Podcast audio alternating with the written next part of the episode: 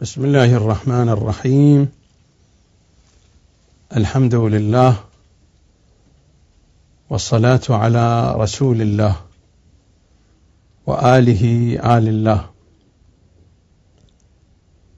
واللعن على أعدائهم وأعداء شيعتهم أعداء الله إلى يوم لقاء الله. السلام عليكم جميعا. يا محبي محمد وآل محمد ورحمة الله وبركاته. أسعد الله أيامكم وأعاد الله عليكم هذه الأيام وعلى عوائلكم الكريمة باليمن والبركة والخير والسعادة. هذه الحلقة الثامنة من برنامجنا الزيارة الجامعة الكبيرة. حديث محمد وآل محمد صلوات الله وسلامه عليهم أجمعين. حديث المحبة حديث الطهارة والنقاء حديث الحق حديث النجاة في الدنيا والآخرة. تعالوا بنا لنركب في هذه السفينة في سفينة محمد وآل محمد صلوات الله وسلامه عليهم أجمعين. برنامجنا يتواصل معكم وإن شاء الله في شهر رمضان المبارك ونحن على أبوابه. هذا الشهر الذي ينتظره المؤمنون من السنة إلى السنة. شهر رمضان شهر محمد وآل محمد صلوات الله عليهم. نحن إن شاء الله سنتواصل معكم. أنا وإخوتي عبر قناة المودة الفضائية.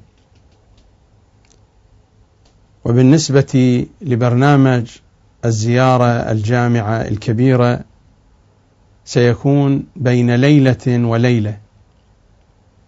سنقسم ليالي شهر رمضان في ليلة يكون البرنامج هو برنامج قرآننا وفي الليلة الأخرى يكون البرنامج الزيارة الجامعة الكبيرة. نبقى نتفيأ في ليالي وأيام شهر رمضان. نتفيأ في ظلال الكتاب والعترة. فيوم للقرآن ويوم للعترة. يوم يطل عليكم برنامج قرآننا ويوم يطل عليكم برنامج الزيارة الجامعة الكبيرة. وهناك برامج أخرى سيتم الإعلان عنها إن شاء الله في وقتها ولكن بالنسبة لبرنامج الزيارة الجامعة الكبيرة سيكون بين ليلة وليلة حتى نتمكن أن نتناول أكثر قدر من المعاني ومن المضامين التي حوتها هذه الزيارة الشريفة. أما حلقتنا لهذا اليوم فقد وصلنا إلى قوله عليه السلام وهذا هو مفاتيح الجنان لشيخنا المحدث القمي رضوان الله تعالى عليه. وصلنا في الزيارة الشريفة السلام عليكم يا أهل بيت النبوة. وموضع الرسالة ومختلف الملائكة ومهبط الوحي. آخر حديث كان عند هذا العنوان ومهبط الوحي ومعدن الرحمة. حديثنا اليوم عند هذا العنوان معدن الرحمة. السلام عليكم يا أهل بيت النبوة وموضع الرسالة ومختلف الملائكة ومهبط الوحي ومعدن الرحمة. ورحمة الله وبركاته. معدن الرحمة. أهل بيت العصمة صلوات الله وسلامه عليهم أجمعين. المعدن في لغة العرب تعني مكان الإقامة والمكوث تعني مكان الاستقرار. ومعدن قد يكون اسم مكان وربما كان مصدرا أيضا ولا أريد الدخول في التفاصيل. عدن في لغة العرب يعني أقام طويلا. ولذلك جاء التعبير القرآني عن جنات الخلود بأنها جنات عدن. جنات عدن يعني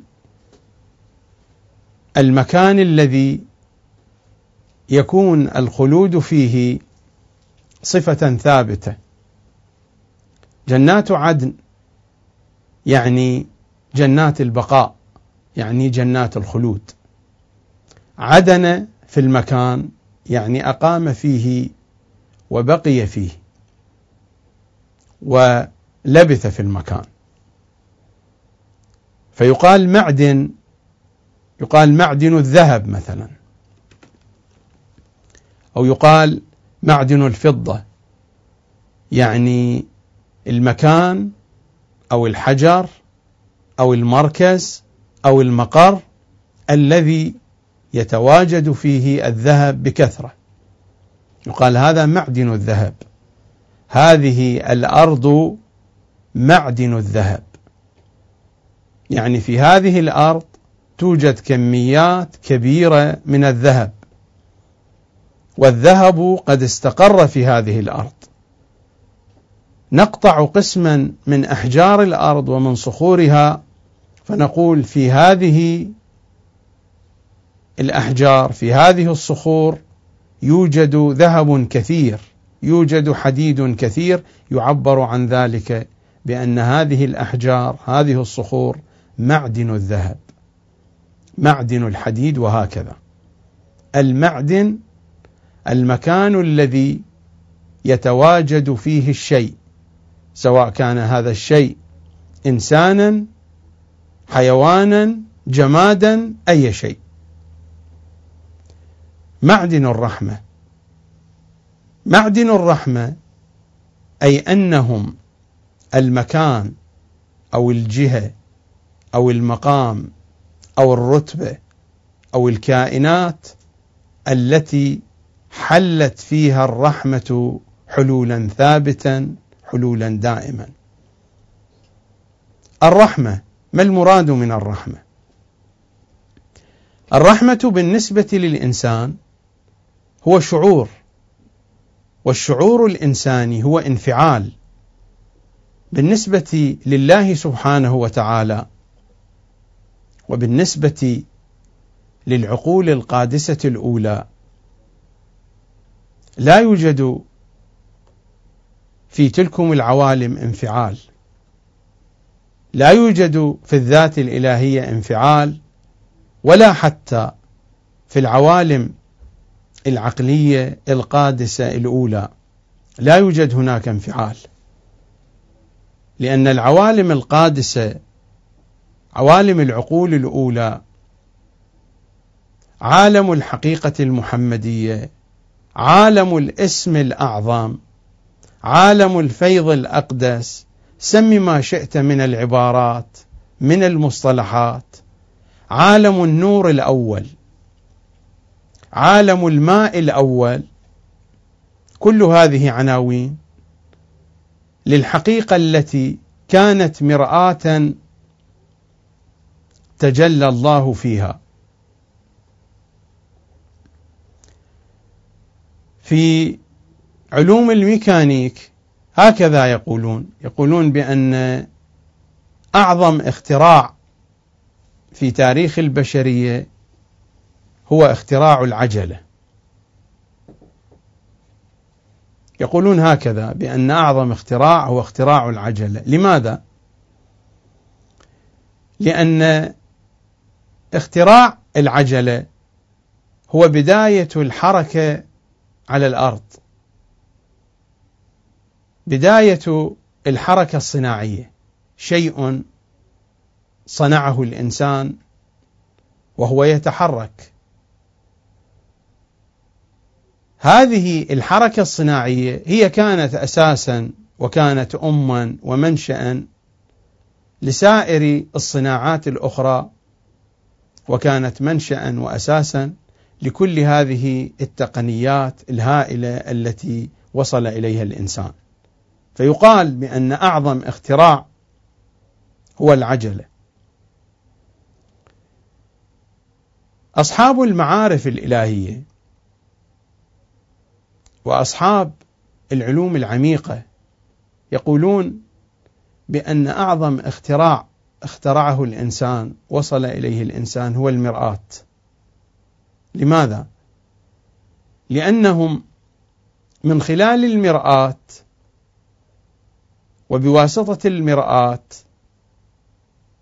يستطيعون أن يجعلوا منها مثالا لكثير من الحقائق وخصوصا لأعظم حقيقة في هذا الوجود أعظم حقيقة في هذا الوجود ترتبط بنا نحن الموجودات حقيقة تجلي الله سبحانه وتعالى في النور الأول.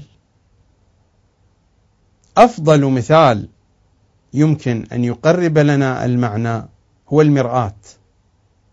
المرآة حينما يقف الإنسان أمامها تتجلى صورته في هذه المرآة. لكن لا يعني أن هذه الصورة هي نفس الإنسان. هذه صورة الإنسان. الحقيقة المحمدية هي المرآة التي تجلى الله فيها. الحقيقة المحمدية ليست هي الله وإنما هي مرآة تجلى الله فيها. أنا حينما أقف أمام المرآة وأنت حينما تقف أمام المرآة هناك صورة موجودة في هذه المرآة. هذه الصورة تماثل الحقيقة لكن ليست هي الحقيقة. كذلك الحقيقة المحمدية النور الأول إنه مرآة. الحقيقة المحمدية هي مرآة. نفس المرآة هي نفس التجلي. الأمثلة طبعا تقرب من وجه وتبعد من وجه. الأمثلة الحسية إذا أردنا أن نأتي بها لتوضيح المعاني العميقة المعاني الغائرة في العمق في البعد المعرفي بعيدا عن الحواس تكون الأمثلة الحسية مقربة من وجه ومبعدة من وجه آخر. الفلسفة وهي في عمقها دون علوم المعارف الإلهية العميقة. الدارسون للفلسفة في بداية الأمر الأساتذة حين يدرسون الفلسفة يقربون المعاني بأمثلة حسية ولكن بعد ذلك حين يتمرن ذهن الطالب على الدراسة الفلسفية. لا يؤتى له بالأمثلة لأن التفكير وفقا للأمثلة المادية يسيء إلى أصل الفكرة. فالأمثلة تقرب من وجه وتبعد من وجه آخر إنما يؤتى بالأمثلة لغير المختصين. وإلا الذين تعودت أذهانهم على التفكير الفلسفي وعلى إحضار الصور المجردة في الذهن البشري لتتبع المعلومات ولتصور المعلومات فهم لا يحتاجون إلى الأمثلة بل يجدون إن الأمثلة تبعد المعاني عن مركزها الصحيح وتخرج الحقائق عن مقاماتها وعن مراتبها. لكننا نحتاج إلى بعض الأمثلة لتقريب المعاني وهي في نفس الوقت تبعد المعاني. لما جئت بمثال المرآة أنا حين أقف أمام المرآة أمامي مرآة وصورة. لكن حين أتحدث عن الحقيقة المحمدية فالحقيقة المحمدية هي المرآة وهي الصورة في نفس الوقت. أنا حين أقف أمام المرآة الحسية في حياتي اليومية هناك مرآة وصورة ولكنني حينما أطيل النظر إلى صورتي في المرآة أغفل عن المرآة. حتى يمكن أن يقال بأن المرآة فنت في الصورة. فكأن الذي أمامي صورة وليس مرآة فيها صورة لأن عقلي وحواسي تغفل عن المرآة. يبقى نظري منشدا إلى الصورة. هذا في العالم الحسي أما في العوالم الأولى المجردة عن مثل هذه المعاني الناقصة والمعاني المقيدة فالحقيقة المحمدية هي المرآة وهي الصورة التي تجلت في المرآة. ومن هنا قال الحكماء العرفاء قالوا بأنه من أعظم الاختراعات التي اخترعها الإنسان المرآة لأنها تعين الإنسان على فهم الحقيقة العظمى في هذا الوجود وهي حقيقة التجلي التجلي الإلهي في النور الأول. فهم معدن الرحمة.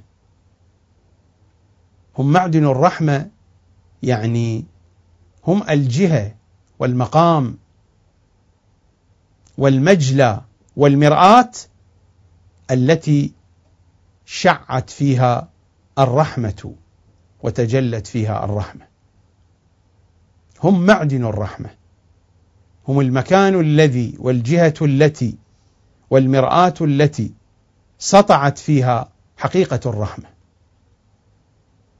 كما قلت قبل قليل بأن الرحمة بالنسبة لعامة الخلق هو شعور وهذا الشعور عبارة عن انفعال. انفعال القلب البشري بأي شيء؟ انفعال القلب البشري لنقص يراه في غيره فيحاول الإنسان مندفعا لإكمال ذلك النقص. حينما يرى الإنسان محتاجا وحاجته بشكل مؤثر في القلب. فإن القلب بسبب استشعاره للنقص في هذا المحتاج سيلم به شعور الانكسار الذي يدفع الإنسان لإتمام نقص هذا المحتاج لقضاء حاجته. وهذا هو الرحمة. قد يكون هذا المحتاج ابنا طفلا زوجة ابا صديقا جارا أو غريبا أصلا. وقد تكون الرحمة باتجاه حيوان أو باتجاه نبات أو باتجاه أي شيء آخر. الرحمة بالنسبة للإنسان شعور وحقيقة هذا الشعور هو انفعال قلبي. ينبعث في القلب بسبب استشعار الإنسان لنقص في من يريد أن يرحمه فهو يحاول بذلك أن يتم النقص الموجود في ذلك الإنسان الذي عطف عليه أو أراد أن يصب رحمته عليه. بالنسبة لله سبحانه وتعالى لا يمكن أن يكون هذا المعنى فهو منزه عن الانفعال منزه عن المشاعر. لماذا هو منزه عن المشاعر؟ لأن المشاعر انفعال. والذات الإلهية منزهة عن الانفعال. الذات الإلهية ذات فاعلة لا يوجد فيها انفعال. والحقائق القادسة الأولى أيضا هي منزهة عن الانفعال. لا فرق بينك وبينها إلا أنهم عبادك. جهة الانفعال فيها فقط أنهم عبيد لله. الحقائق القادسة الأولى هي من وجهتها باتجاه الخلق هي فاعلة هي مؤثرة فقط. ومن وجهتها باتجاه الله سبحانه وتعالى فهي منفعلة لأنها في مقام العبودية الكاملة. لا فرق بينك وبينها. هذه الجهة من جهة الخلق إلا أنهم عبادك. هذه الجهة من جهة الله سبحانه وتعالى. هذا الكلام في عالم الحقائق القادسة الأولى في النور الأول الذي أشرق منه كل شيء. النصوص واضحة في أن كل شيء أشرق من أنوارهم والحديث في تلكم المرحلة. هم معدن الرحمة أهل البيت معدن الرحمة في الحقائق القادسة الأولى وفي ما بعد ذلك من العوالم في عالم الحجب في عالم العرش في عالم الكرسي في السماوات السبع وفي الأراضين. في كل طبقة من طبقات هذا الوجود هم معدن الرحمة.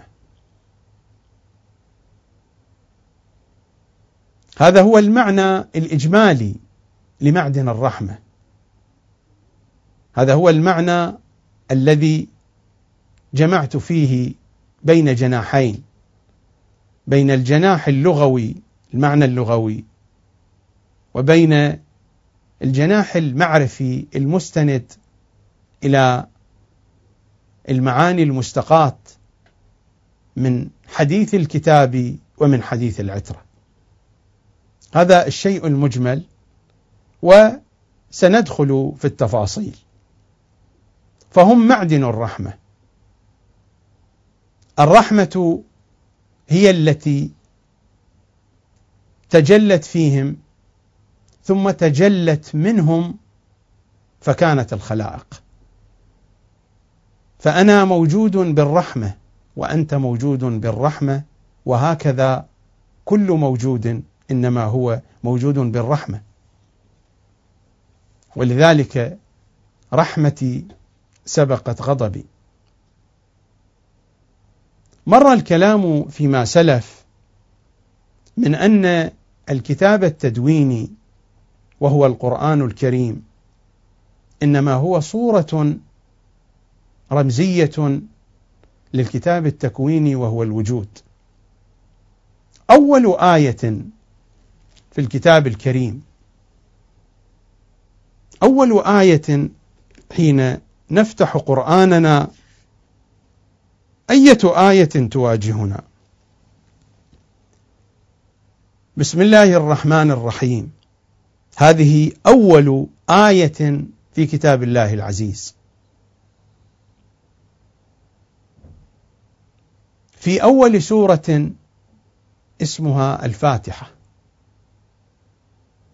يعني من هنا نفتتح الكتاب التدويني.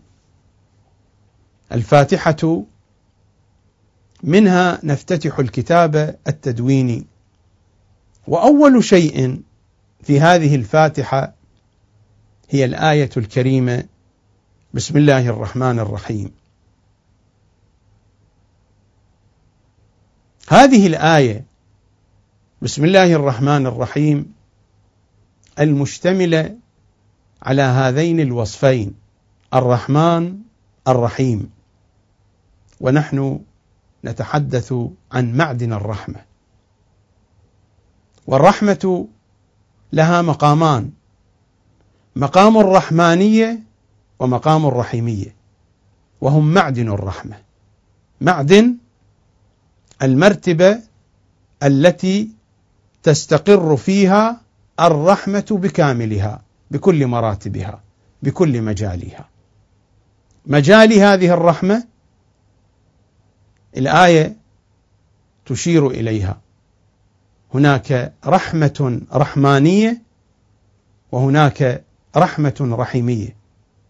وهي أول آية من آيات الكتاب الكريم. بسم الله الرحمن الرحيم. كلمة نرددها على ألسنتنا لكننا لا نعرف حقيقتها. وأقول هذه الكلمة ليس من قبيل التعبير الأدبي لأجل تعظيم القرآن لأن هذا الكلام يمكن أن يقوله كل أحد لتعظيم أي شخص شخص يموت أي واحد يقوم لتأبينه يقول بأنني عاجز عن ذكر مناقبه وفضائله. وهذا كلام أدبي لا قيمة له لأن أي شخص مهما بلغ إذا أردنا أن نعد مساوئه فإن مساوئه ستكون أكثر من محاسنه. ما دام هذا الإنسان ليس معصوما فإن مساوئ غير المعصوم أكثر من محاسنه أيا كان هذا الإنسان. وهذا هو لسان الأدعية. حينما نقرأ أدعية أهل البيت هذه الأدعية إما أن تكون تتكلم عن واقع وعن حقيقة وإما هي مجرد كلام ولقلقة لسانية حينما نقرأ الأدعية نجد أن هذه الأدعية تخبرنا بأن المساوئ الموجودة عندنا هي أكثر من المحاسن. في دعاء أبي حمزة الثمالي رضوان الله تعالى عليه المروي عن إمامنا السجاد. عبارة واحدة قصيرة. خيرك إلينا نازل وشرنا إليك صاعد. ولم يزل ولا يزال ملك كريم يأتيك عنا بعمل قبيح. هذه الحالة حالة مستمرة ليل نهار. في اليقظة وفي المنام. لأن العمل القبيح ليس فقط هو الذي يقع في دائرة المحرم أو في دائرة المكروه. العمل القبيح حتى العمل الصالح إذا لم يأتي على الشرائط الكاملة سيكون قبيحا. يعني الآن الإنسان حينما مثلا يقوم ببناء بيت إذا لم يبني هذا البيت على أصوله سيكون هذا البناء قبيحا. وسيكون هذا البناء فيه من العيوب وفيه من المشاكل التي سيعاني منها الساكن الذي سيسكن في هذا البناء. وهكذا في كل شيء. الخياط الذي يخيط ثوبا إذا لم يحسن الخياطة ويأتي بها على أصولها فسيكون هذا الثوب قبيحا. لم تكن نيته أن يأتي بعمل قبيح وكل نيته أن يأتي بعمل حسن ولكنه ما أحسن العمل. ولم يزل ولا يزال ملك كريم يأتيك عنا بعمل قبيح ولم يزل ولا يزال. على أي حال ليس الكلام هنا في هذه التفاصيل. لكنني حين أقول بأننا نعجز عن فهم هذه الآية فذلك ليس من قبيل الإنشاء وإنما من قبيل الحقيقة الناصعة الواضحة. في سورة الحجر المباركة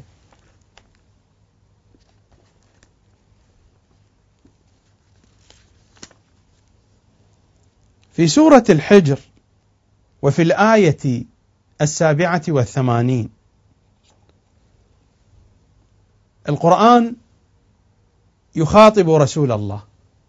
وكل الخطابات الموجودة في القرآن لرسول الله هي موجهة لكل من يرتبط بهذا القرآن ولكن بدرجة من الدرجات بنحو من الأنحاء. ماذا تقول الآية السابعة والثمانون من سورة الحجر؟ ولقد آتيناك سبعا من المثاني والقرآن العظيم. ولقد آتيناك سبعا من المثاني والقرآن العظيم. الآية هنا ذكرت شيئين نزلا على رسول الله. سبعا من المثاني هذا في كفة وهذا أولا جاء مذكورا. والقرآن العظيم في كفة ثانية. كأنه هناك مساواة بل إن السبع المثاني قدمت على القرآن. ولقد آتيناك سبعا من المثاني. السبع من المثاني واضح في العديد من كلمات أهل البيت. هي الفاتحة. أنا هنا لا أريد أن أفسر هذه الآية.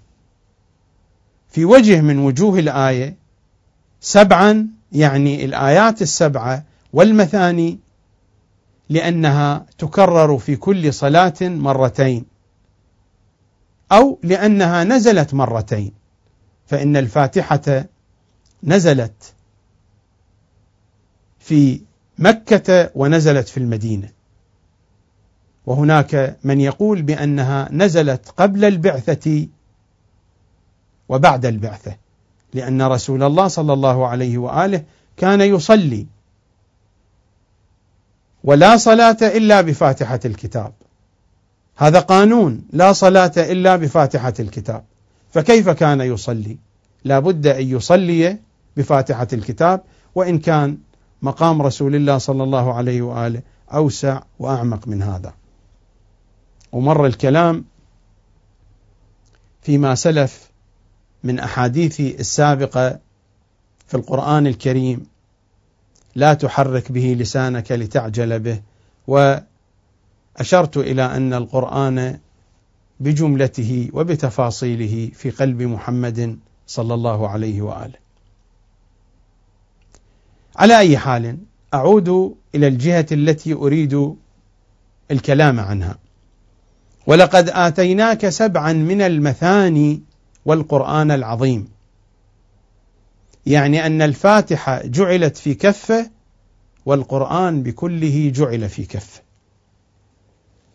السبع المثاني هي الفاتحة الآية صريحة في سورة الحجر ولقد آتيناك سبعا من المثاني والقرآن العظيم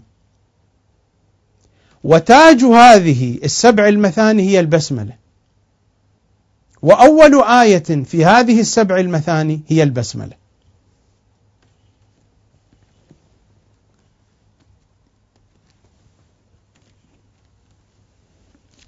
فقط أقتطف بعضا من الأحاديث ومن الروايات التي تحدثت عن جوانب من البسملة. الرواية منقولة عن الشيخ الطوسي عن كتابه التهذيب وهو أحد الأصول الأربعة المعروفة عن محمد بن مسلم قال سألت أبا عبد الله عليه السلام إمامنا الصادق عن السبع المثاني والقرآن العظيم عن الآية التي مر ذكرها قبل قليل أهي الفاتحة؟ قال نعم. قلت بسم الله الرحمن الرحيم من السبع. قال نعم هي أفضلهن. هي أفضل السبع المثاني. رواية ثانية عن عبد الله بن يحيى الكاهلي عن أبي عبد الله عليه السلام. قال بسم الله الرحمن الرحيم أقرب إلى اسم الله الأعظم من ناظر العين إلى بياضها. أقرب إلى اسم الله الأعظم من ناظر العين إلى بياضها. طبعا هنا أنا لا أريد الحديث عن معنى الاسم الأعظم يأتينا إن شاء الله في الحلقات القادمة ونتحدث عن معنى الاسم الأعظم. وربما نشير إلى هذه الرواية أيضا. موطن الحاجة هنا أولا من خلال هذه الروايات تتبين لنا أهمية البسملة وإنما تظهر أهمية المسألة لأي شيء لمحتواها. أي مسألة تظهر أهميتها لعظمة محتواها؟ حينما يتحدث القرآن عن السبع المثاني ويجعلها عدلا للقرآن. ولقد آتيناك سبعا من المثاني والقرآن العظيم. وحينما يقول الإمام بأن البسملة هي أفضل السبع المثاني. إلى أي شيء يشير ذلك؟ يشير ذلك إلى أهمية مضمونها إلى أهمية محتواها إلى أهمية دلالتها. ولذلك الرواية تقول أقرب البسملة إلى اسم الله الأعظم من ناظر العين إلى بياضها. كم هي المسافة ناظر العين؟ يعني السواد. ناظر العين هو سواد العين. وعندنا روايات تصرح أخرى أن البسملة أقرب إلى اسم الله الأعظم من سواد العين إلى بياضها. فناظر العين المراد هو سواد العين.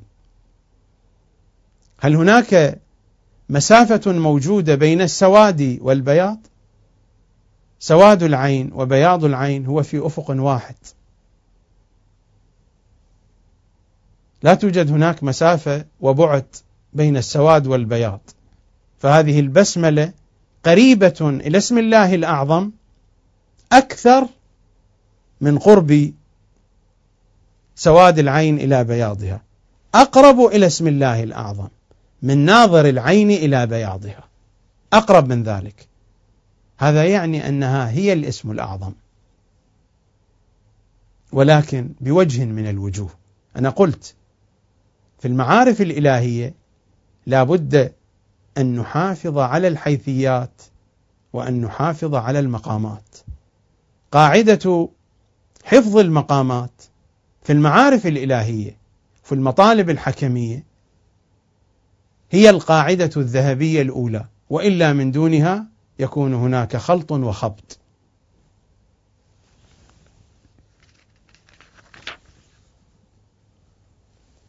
ومن هنا جاء التأكيد في روايات أهل البيت على البسملة وجعلت الروايات الإجهار والجهر بالبسملة شعارا من شعارات محبي أهل البيت وعلامة من علائم محبيهم. القضية ليست سياسية والقضية ليست اجتماعية وليست عنادا أو خلافا على أحد وإنما الحقيقة كذلك. أولئك المخالفون هم أرادوا أن يطمسوا هذه الحقيقة. رواية جميلة للفائدة أذكرها. رواية عن إمامنا الصادق مروية في تفسير العياشي. الإمام يقول إذا أما الرجل القوم يعني في صلاة الجماعة إذا أما الرجل القوم جاء شيطان إلى الشيطان الذي هو قريب إلى الإمام. لأنه مذكور في الروايات بأن الإنسان دائما هناك من وكلاء إبليس من شياطين الجن من هو قريب منه. هذا المعنى موجود.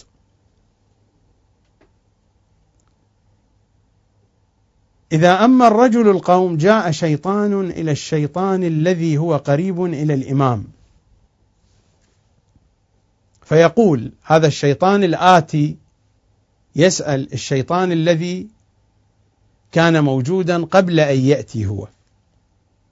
يسأله هل ذكر الله؟ هو في صلاة. ما المراد هل ذكر الله؟ الإمام يقول يعني هل قرأ بسم الله الرحمن الرحيم لأن القوم لا يقرؤون بسم الله الرحمن الرحيم مباشرة يبدأون الحمد لله رب العالمين بعد تكبيرة الإحرام فهذا الشيطان الآتي يسأل الشيطان الأول هل ذكر الله؟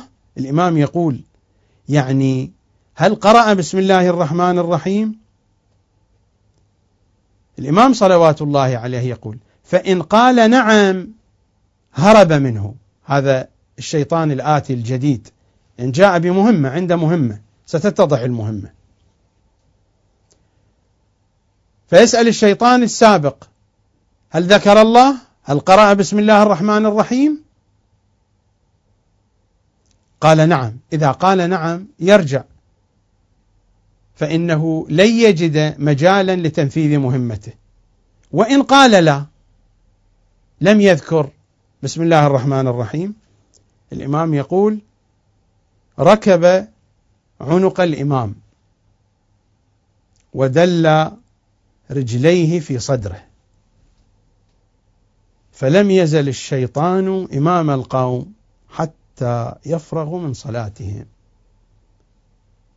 ركب على عنق الإمام ودل رجليه في صدره فلم يزل الشيطان إمام القوم حتى يفرغوا من صلاتهم.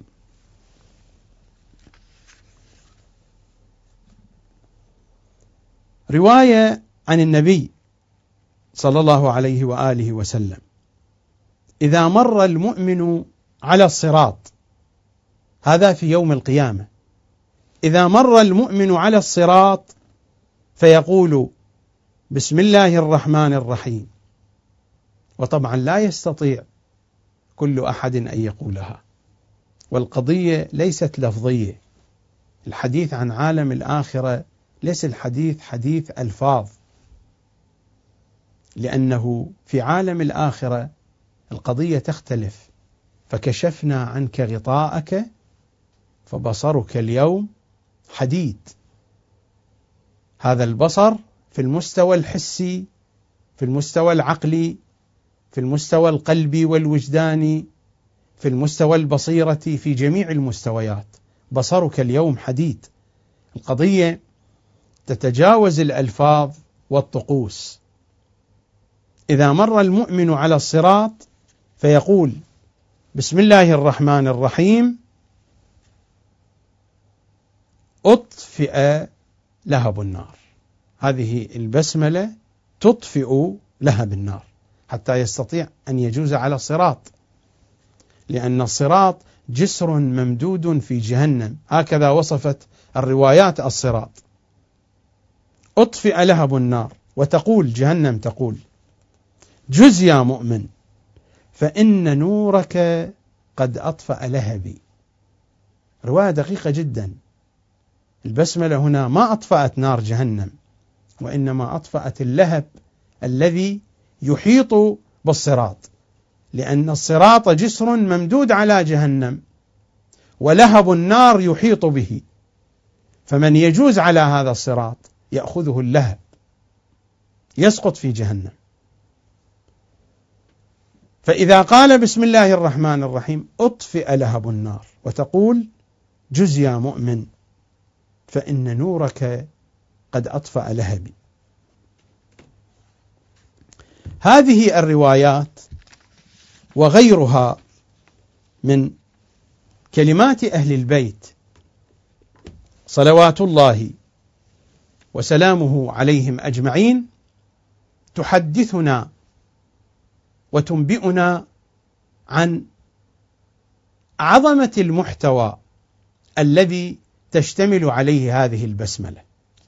كما قلت بأن الكتاب الكريم الكتاب التدويني إنما هو صورة هو عبارة عن خريطة عن مجلى لكل الوجود.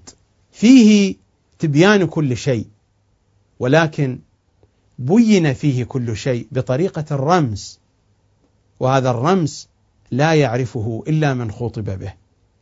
القرآن ليس مجرد كتاب فيه جمل وعبارات وألفاظ لبيان مجموعة من الأحكام الشرعية وبعض المطالب العقائدية. هذا وجه من وجوه القرآن.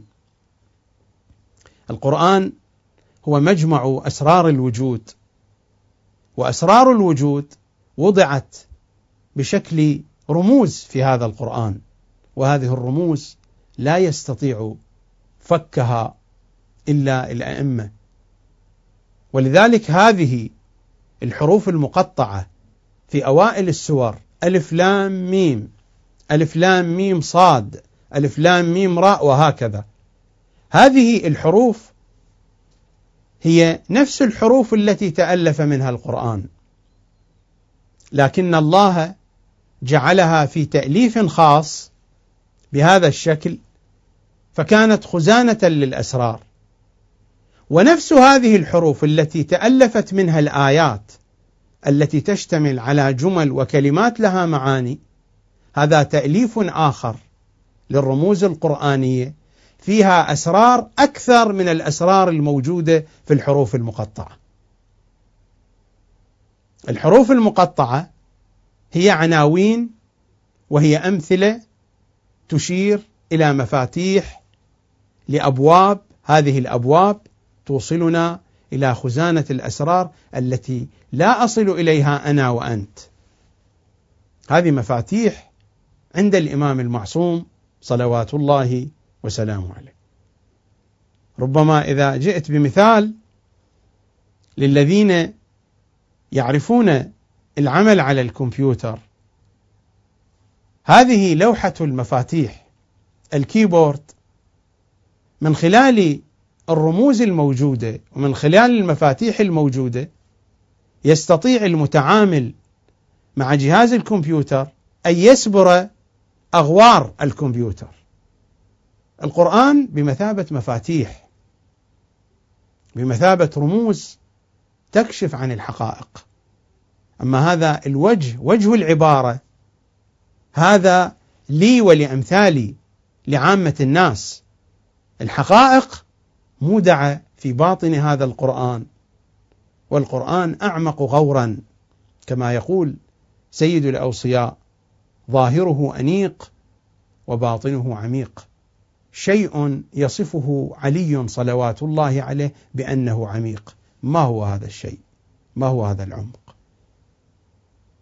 علي الذي يقول ما رأيت شيئا إلا ورأيت الله قبله وبعده ومعه وفيه.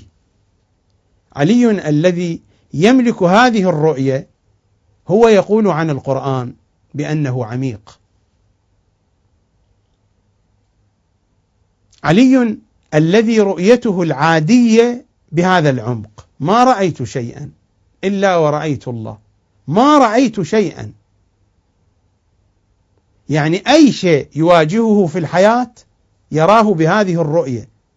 رؤية علي العادية بالنسبة له هي هذه ما رأيت شيئا إلا ورأيت الله قبله وبعده ومعه وفيه. أي رؤية هذه؟ هذا الكلام ليس إنشائيا. هذا كلام علوي والكلام العلوي علوي الكلام علوي المعنى. هذا المعنى لا نستطيع أن نتصوره. ما رأيت شيئا إلا ورأيت الله قبله وبعده ومعه وفيه. أنا يمكن أن أشرح هذه العبارة كما يشرحها الشراح ولكن هذه شروح سطحية لا معنى لها. يمكن أن اتي بعدة شروح لهذه العبارة. وهذه الشروح موجودة في الكتب ذكرها العلماء ولكنها شروح سطحية. لا تتناسب مع المتكلم ومع كلامه الذي هو بعمق مقامه وبعمق رتبته. فعلي الذي هو في رؤيته العادية هكذا يتكلم. يقول عن القرآن بأنه عميق. أي عمق إذن في هذا الكتاب؟ الحديث ليس عن عبارات والحديث ليس عن ما يسمى بأسرار البلاغة في القرآن. يدور حول تشخيص المسند والمسند إليه ويدور حول تشخيص الحقيقة والمجاز والكناية والاستعارات وأمثال ذلك. قضية أعمق وأعمق وأعمق من كل هذه الاتجاهات. لذلك هذه الروايات التي أشرت إلى بعض منها هي تحدثنا عن حقائق أعمق تجلى النور الأول. لما تجلى النور الأول كان الوجود. الله تجلى لذاته بذاته. وتجلى بذاته في تلكم المرآة. تجلى لذاته بذاته. وتجلى في المرآة الأولى. في الماء الأول في النور الأول. وبعد ذلك النور الأول تجلى. فكانت التجليات في الحجب وفي العرش وفي الكرسي وفي السماوات وفي كل طبقات هذا الوجود. هذا التجلي ما هي مادته؟ مادته الرحمة. لذلك هم معدن الرحمة. الحقيقة المحمدية هي معدن الرحمة. الرحمة من هناك أتت. وما هذا التعبير القرآني وما أرسلناك إلا رحمة للعالمين؟ هذا مجلى من مجال الرحمة في العالم الأرضي. هذه صورة الرحمة الأكبر الرحمة الأعظم معدن الرحمة. مصدر الرحمة. من أين تأتي بالذهب؟ تأتي بالذهب من معدن الذهب. من أين تأتينا الرحمة؟ تأتينا الرحمة من معدن الرحمة. فتجلت الرحمة الرحمانية. الرحمة الرحمانية هي التي تجلت. ولذلك في سورة طه إذا أردنا أن نذهب إلى سورة طه. فنقرأ في الآية السادسة وفي الآية الخامسة. الرحمن على العرش استوى. هذه الرحمة الرحمانية. الرحمن على العرش استوى. له ما في السماوات وما في الأرض وما بينهما وما تحت الثرى. ومر علينا في الحلقات الماضية بأن الله فتق من نور محمد العرش خلق العرش من نور محمد. ولقد قال صلى الله عليه وآله وإن نوري أفضل من العرش لأن العرش خلق من نوري. ونوري من نور الله سبحانه وتعالى. الرحمن على العرش استوى له ما في السماوات وما في الأرض. العرش محيط بعالم الكرسي. وسعة العرش بالنسبة للكرسي تقدم الحديث عنها. الكرسي كحلقة في فلات بالنسبة للعرش والسماوات السبع كحلقة في فلات بالنسبة إلى الكرسي. الرحمن على العرش استوى. العرش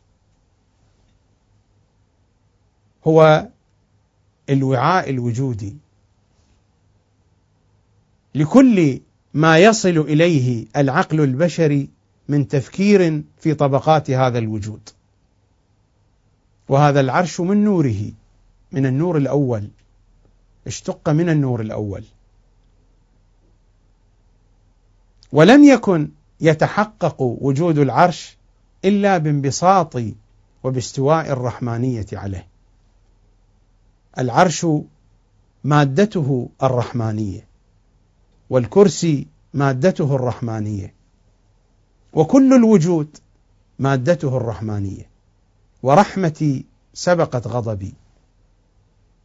الرحمة فيها إشارة إلى صفات الجمال الإلهي والغضب فيه إشارة إلى صفات الجلال الإلهي. الرحمن على العرش استوى له ما في السماوات وما في الأرض وما بينهما وما تحت الثرى. فهناك الرحمانية المستوية على العرش استوت. كيف تستوي هذه الرحمانية؟ ذلك معنى لا نستطيع أن نتصوره بوجه الحقيقة. ولكننا يمكن أن نستقرب المعاني من خلال الروايات. أن استوائية الرحمة هو نفوذ الرحمة في كل جزء من أجزاء وجود العرش والكرسي وما دون الكرسي كما قلت قبل قليل بأن مادة وجود العرش مادة وجود الكرسي هي الرحمة الرحمة المشرقة والساطعة من أين؟ من معدن الرحمة لأن الرحمة من أين تأتي؟ تأتي من المعدن من المكان الذي استقرت فيه فمن هناك جاءت الرحمة. كان الإشراق الأول هو إشراق الرحمة الرحمانية. في سورة الفرقان ربما يأتي نفس الكلام في الآية التاسعة والخمسين. نفس الكلام يأتينا في الآية التاسعة والخمسين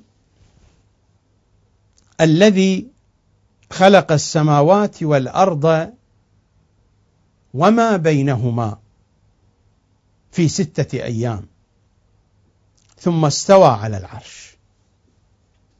الذي خلق السماوات والأرض وما بينهما في ستة أيام ثم استوى على العرش. الرحمن أين تجلت الرحمة الرحمانية؟ هي في الاستواء على العرش ثم استوى على العرش. الرحمن فاسأل به خبيرا. وهذه هي الرحمة الرحمانية التي انبسطت على كل الوجود. في سورة الأعراف الآية الرابعة والخمسون. إن ربكم الله الذي خلق السماوات والأرض في ستة أيام ثم استوى على العرش. يغشي الليل النهار يطلبه حثيثا والشمس والقمر والنجوم مسخرات بأمره. ألا له الخلق والأمر تبارك الله رب العالمين. الآية تتحدث عن استوائية العرش على كل شيء وتتحدث عن استوائية الرحمة على العرش. إذا أردنا أن نجمع هذه الآية مع الآيات المتقدمة ومع آيات أخرى جاءت مذكورة في الكتاب الكريم. إن ربكم الله الذي خلق السماوات والأرض في ستة أيام ثم استوى على العرش. يغشي الليل النهار. هذه من شؤونات الخلق يطلبه حثيثا. والشمس والقمر والنجوم مسخرات بأمره. كل هذا مادته الرحمة. لأن الاستوائية على العرش هي استوائية الرحمانية. ما قالت الآيات الله استوى على العرش. قالت الرحمن استوى على العرش. الله الاسم الجامع. أما الرحمن فهي صفة من صفاته وتجل من تجلياته واسم من أسمائه. الآيات ما قالت إن الله استوى على العرش. قالت الرحمن استوى على العرش. رحمانيته هي التي استوت على العرش. ورحمانيته إنما تجلت في المرآة الأولى. الله تجلى في المرآة الأولى والمرآة الأولى. عكست هذا التجلي. أين عكست هذا التجلي؟ في العرش وما دون العرش. وجميع شؤونات ما دون العرش. يغشي الليل النهار. يطلبه حثيثا والشمس والقمر والنجوم مسخرات بأمره، جميع هذه الشؤونات هذه أمثلة هذه أمثلة على شؤونات الموجودات. جميع هذه الشؤونات هي سارية في دائرة الرحمة ومادة سريانها الرحمة، الرحمة الرحمانية. كل الوجود متحقق بالرحمة الرحمانية. ألا له الخلق والأمر. هناك الخلق وهناك الأمر تبارك الله رب العالمين كل ذلك متفرع عن أي شيء عن استوائية الرحمانية على العرش. في سورة هود في الآية السابعة وهو الذي خلق السماوات والأرض في ستة أيام. وكان عرشه على الماء. الآيات المتقدمة تحدثت عن أن العرش محيط بكل شأن وأن الرحمانية هي المستوية على العرش. أن الله استوى على العرش برحمانيته. لكن هذا العرش في حقيقته أين ثباته؟ وكان عرشه على الماء. هذه إشارة أوضح من الإشارات السابقة. كان عرشه على الماء. الحديث هنا ليس عن عرش يبنى على الماء. هذه رموز وإشارات لا يعني أنه كان هناك بحر من ماء وموجود عليه كرسي يقال له العرش أو بناء يقال له العرش. هذه قضية عميقة جدا. الماء هنا هو الماء الأول. هو الاسم الأول. هو النور الأول. هذا الماء الذي استند وثبت بسببه العرش. كان عرشه على الماء. يعني هل يمكن أن يكون العرش من دون قاعدة؟ كيف يتحقق؟ يعني إن أساس العرش إن ثبات العرش هو بسبب الماء وكان عرشه على الماء. هذا الماء هو الذي إليه الإشارة في الآية الثلاثين من سورة الأنبياء. وجعلنا من الماء كل شيء حي. وجعلنا من الماء كل شيء حي. الآيات القرآنية لها وجوه. قد يقول البعض الآية فيها إشارة إلى الوجودات الطبيعية المتكونة في العالم الأرضي. هذا وجه من الوجوهات. لكن الحديث إذا كان بهذا العمق الآية يكون لها وجه آخر. وجعلنا من الماء كل شيء حي. والحي هنا ليس المراد منه الحيوان وإنما وجعلنا من الماء كل شيء موجود فما من شيء إلا وهو يسبح بحمد الله وتلك هي الحياة الحقيقية.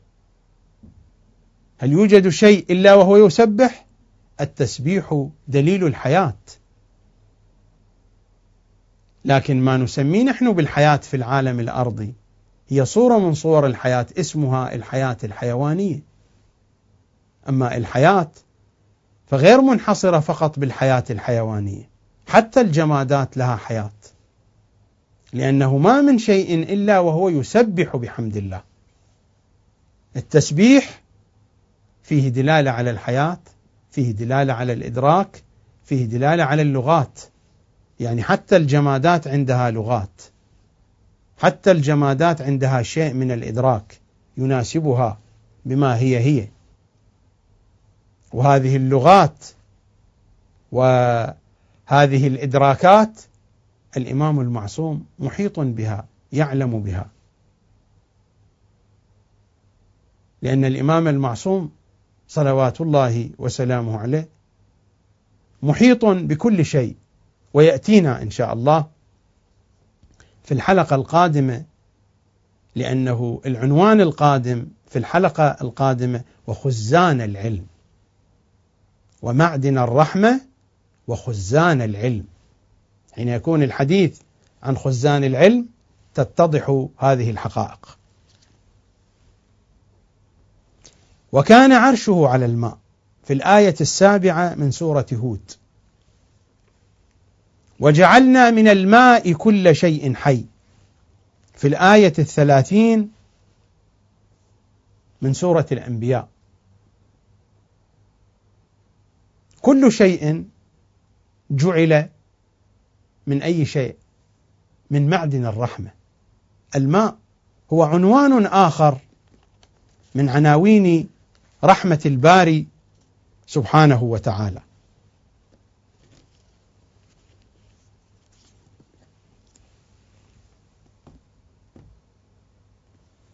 فهم معدن الرحمة.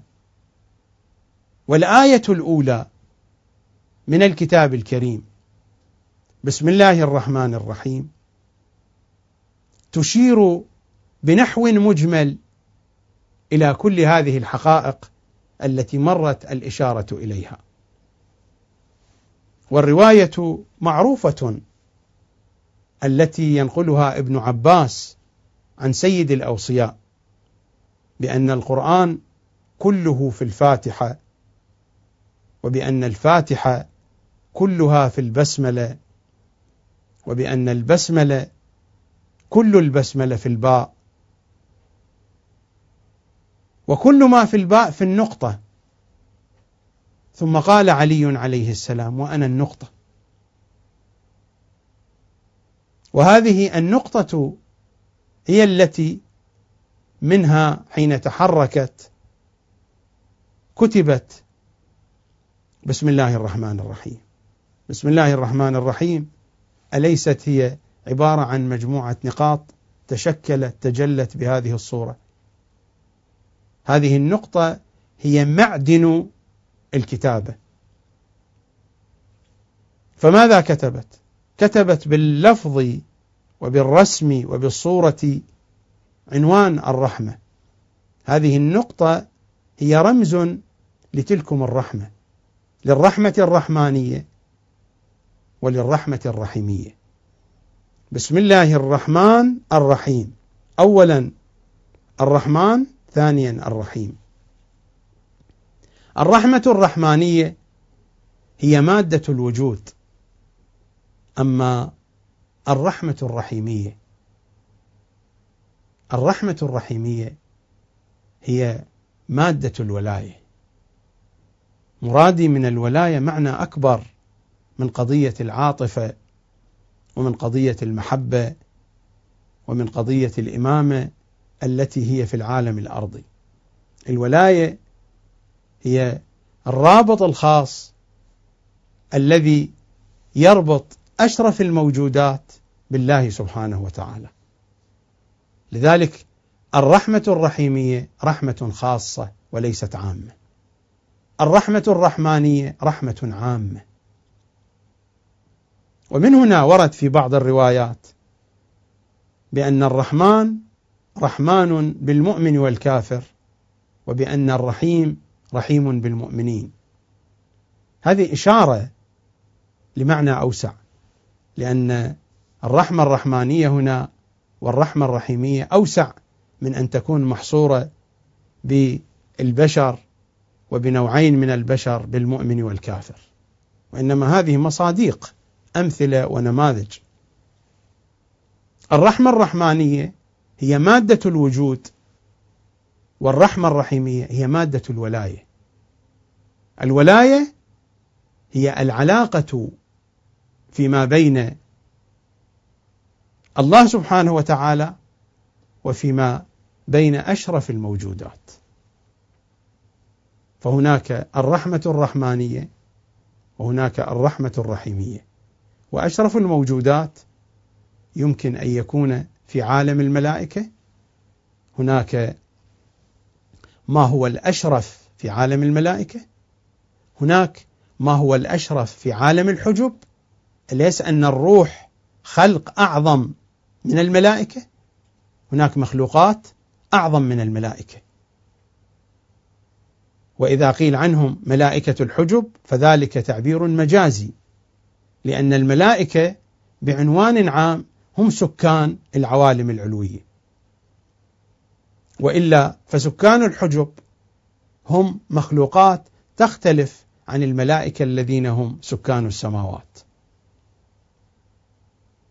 في العالم الأرضي في عالم الجمادات في عالم الحيوانات في كل عالم هناك موجودات أشرف لها الشرافة فهي قريبة هي قريبة من دائرة الله سبحانه وتعالى. هذه العلاقة هذه الموجودات هذا الرباط هو هذا الذي يعبر عنه بالولاية. الولاية أعم من معنى المحبة والعاطفة وإنما هو الرباط الوجودي للمخلوقات الأشرف. وما يوم القيامة إلا يوم التمييز بين المخلوقات الأشرف والمخلوقات التي هي معارضة مناقضة مضادة للمخلوقات الأشرف. وهذا ليس فقط للإنسان. يوم القيامة الروايات تتحدث إنما هو يوم لكل المخلوقات. لكن التركيز على الإنسان لأن الخطاب القرآني في بنيته العبائرية في بنية العبارة هو خطاب للإنسان. من هنا كان التركيز على الإنسان ولأهمية الإنسان. وإلا عندنا في الروايات هناك توضيحات عن هذا الأمر. الملائكة أيضا لهم قيامتهم. ولهم مرتبتهم التي تتعلق بهم في يوم القيامة لهم شأنهم. وحتى الحيوانات لها شأنها. وحتى الجمادات لها شأنها. وهذا الموضوع لست بصدد الدخول في تفاصيله لكن هذا يتجلى من خلال تصفح الروايات المنقولة عن أهل البيت ومن خلال التبصر في آيات الكتاب الكريم. رواية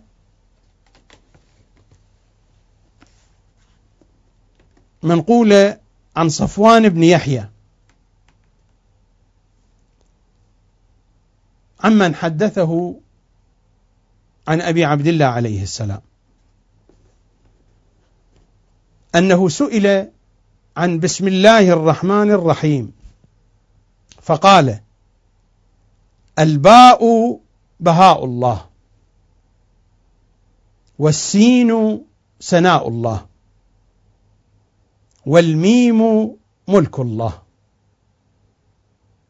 هذه رواية تتحدث بلسان آخر بغير اللسان اللغوي.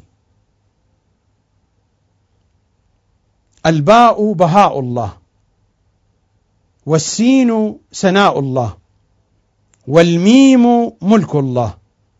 قال قلت الله ما معناها. السائل يسأل عن بسم الله الرحمن الرحيم بدأ الإمام أخذ كلمة بسم فقال الباء بهاء الله والسين سناء الله والميم ملك الله. قال قلت الله. قال الألف آلاء الله على خلقه من النعيم بولايتنا. هذا كلام إمامنا الصادق في معنى لفظة الله. قال قلت الله. قال الألف آلاء الله على خلقه. هذا هو الجزء الأول من تفسير البرهان لسيدنا هاشم البحراني رضوان الله تعالى عليه. وهذه الرواية ينقلها السيد هاشم البحراني عن كتاب معاني الأخبار للشيخ الصدوق وهو من كتب الحديث المعروفة والمعتبرة قال قلت الله. قال الألف آلاء الله على خلقه من النعيم بولايتنا واللام إلزام الله خلقه ولايتنا. قلت فالهاء. قال هوان لمن خالف محمدا. وآل محمد صلوات الله عليهم أجمعين. قلت الرحمن قال بجميع العالم. قلت الرحيم قال بالمؤمنين خاصة. الرحمن بجميع العالم. قلت الرحيم قال بالمؤمنين خاصة. أنا هنا لا أريد أن أشرح هذه الرواية لأنني إذا دخلت فيها فسأترك أصل المطلب. لكنني أردت أن أبين بأن البسملة التي هي عنوان الرحمة الرحمة الرحمانية والرحمة الرحيمية.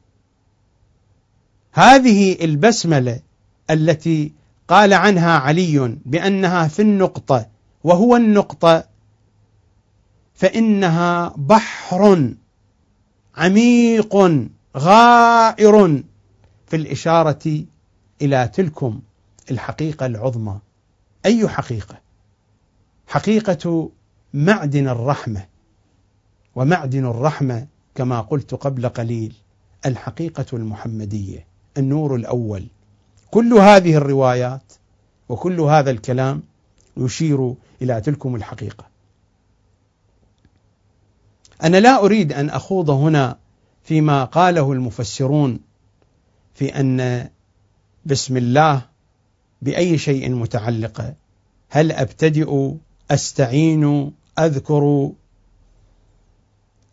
يظهر وإلى غير ذلك على اختلاف مشاربهم وأذواقهم. هناك رواية منقولة أيضا عن الشيخ الصدوق عن علي بن الحسن بن فضال عن أبيه عن الحسن بن فضال. قال سألت الرضا علي بن موسى عليه السلام عن بسم الله الرحمن الرحيم. فقال معنى قول القائل بسم الله أي أسمي على نفسي سمة من سمات الله عز وجل وهي العبادة. قال فقلت له وما السمة؟ قال العلامة. يعني أضع على نفسي علامة من علائم الله. قال وهي العبادة. العبادة لا بمعنى الصلاة. الحديث هنا ليس عن الصلاة. قال إنما أسمي على نفسي سمة السمة العلامة. العبادة هذا العنوان الذي يتحدث عن جوهر وجود الأشياء. وجوهر وجود الأشياء هو الرحمة. ربما تحدثت شيئا ما في احتفال حسينية الإمام المهدي عليه السلام في عيد مولد إمام زماننا وأشرت إلى هذه الآية. الآية التي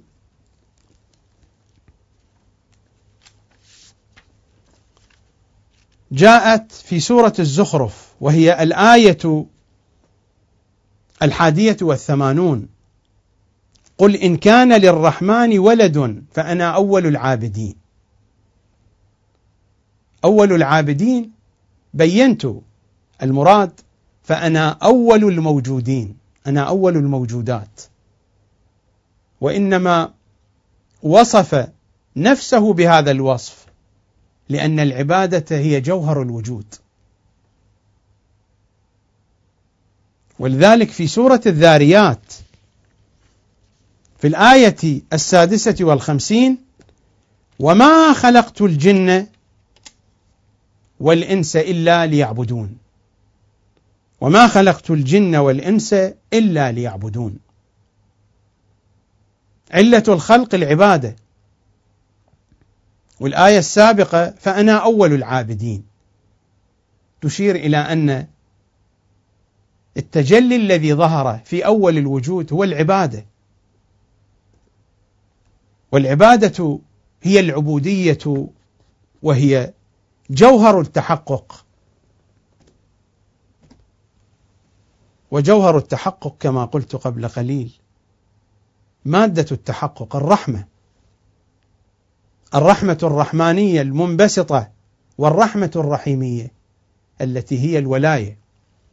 هناك الوجود المنبسط المتجلي من الحقيقة المحمدية في الرحمة الرحمانية.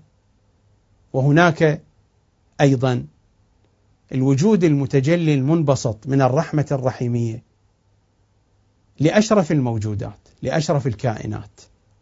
الكائنات الشريفة التي ترتبط برباط الولاية. الولاية في معناها الواسع في معناها العميق. لا في المعنى العاطفي. إمامنا الرضا هنا يشير إلى هذه القضية. قال أسمي على نفسي سمة من سمات الله عز وجل وهي العبادة. فقلت له وما السمة؟ قال العلامة. أن أجعل على نفسي علامة. كيف يجعل على نفسه علامة؟ يجعل على نفسه علامة يعني أن يفنى في علامة من علامات الله أن يكون هو علامة. يجعل على نفسه علامة وشيئا فشيئا يفنى في هذه العلامة. هذه العلامة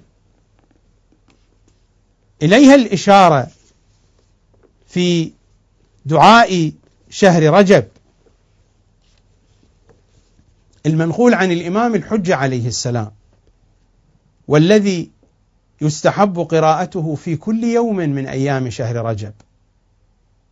بل يمكن قراءته في أي يوم لأنه من الأدعية العامة فيه مضامين عامة.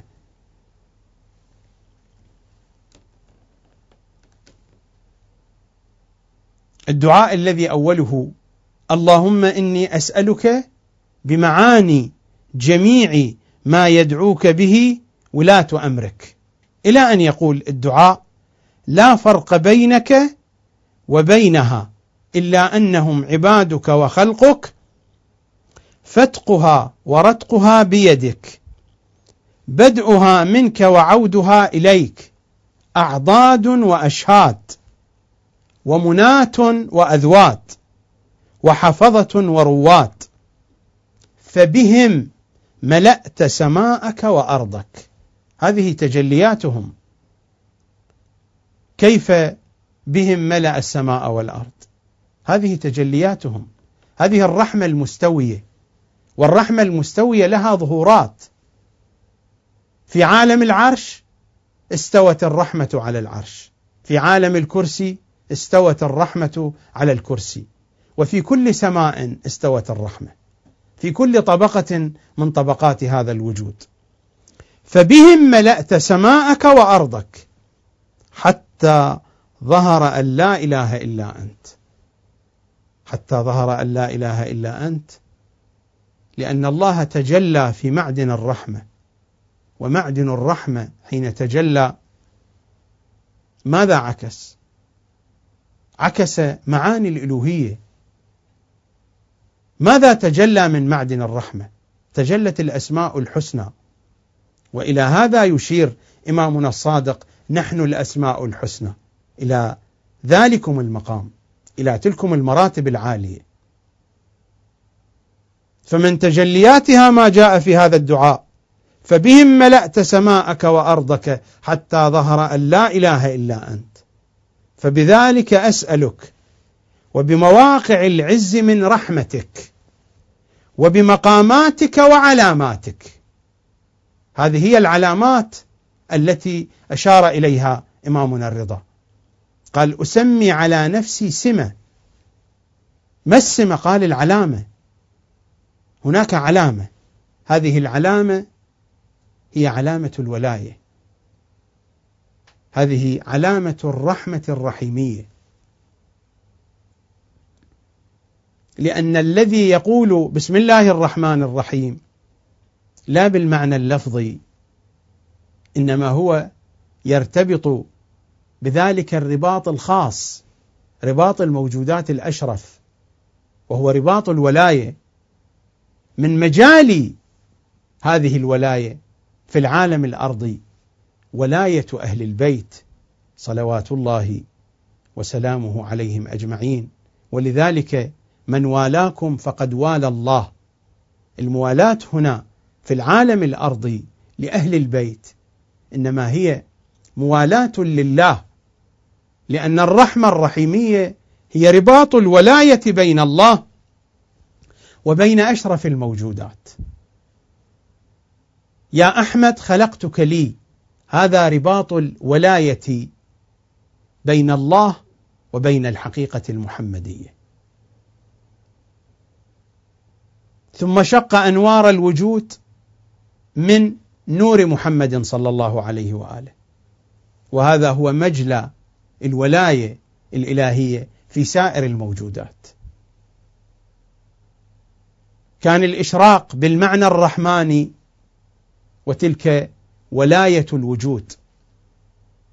وكان الإشراق بالمعنى الرحيمي وتلك ولاية القرب.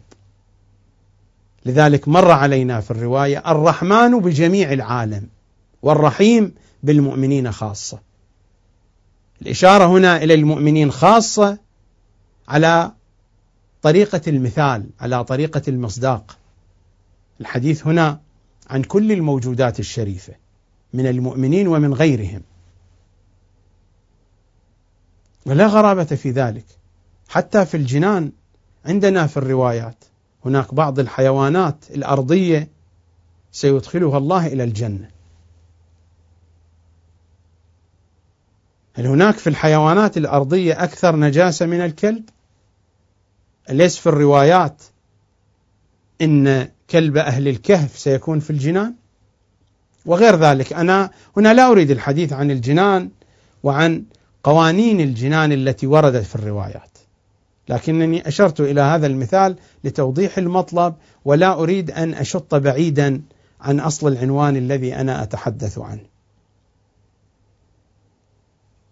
فبذلك أسألك وبمواقع العز من رحمتك وبمقاماتك وعلاماتك. هذه العلامات أي علامات؟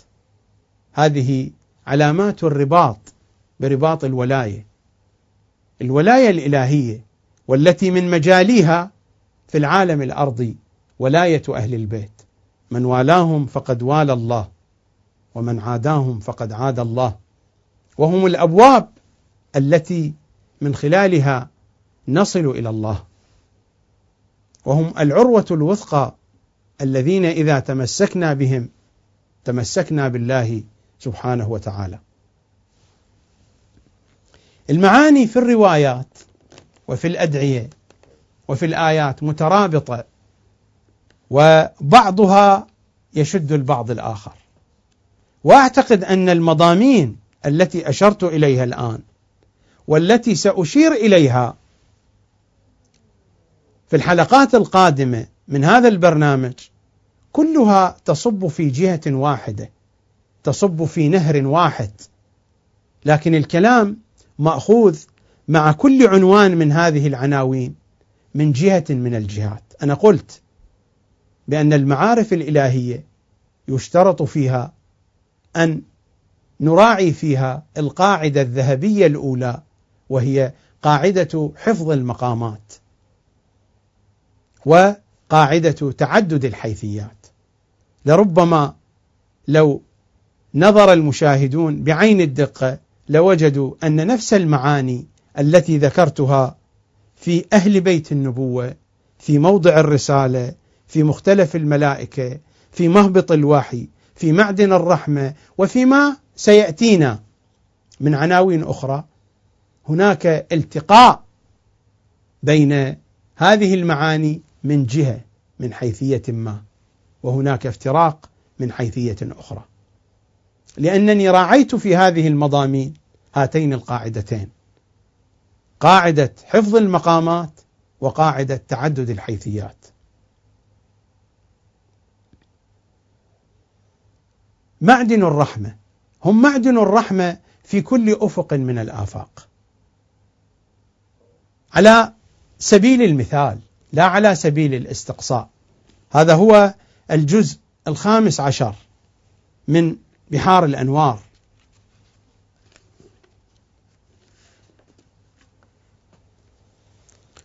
في الجزء الخامس عشر في الصفحة الثامنة من الجزء الخامس عشر.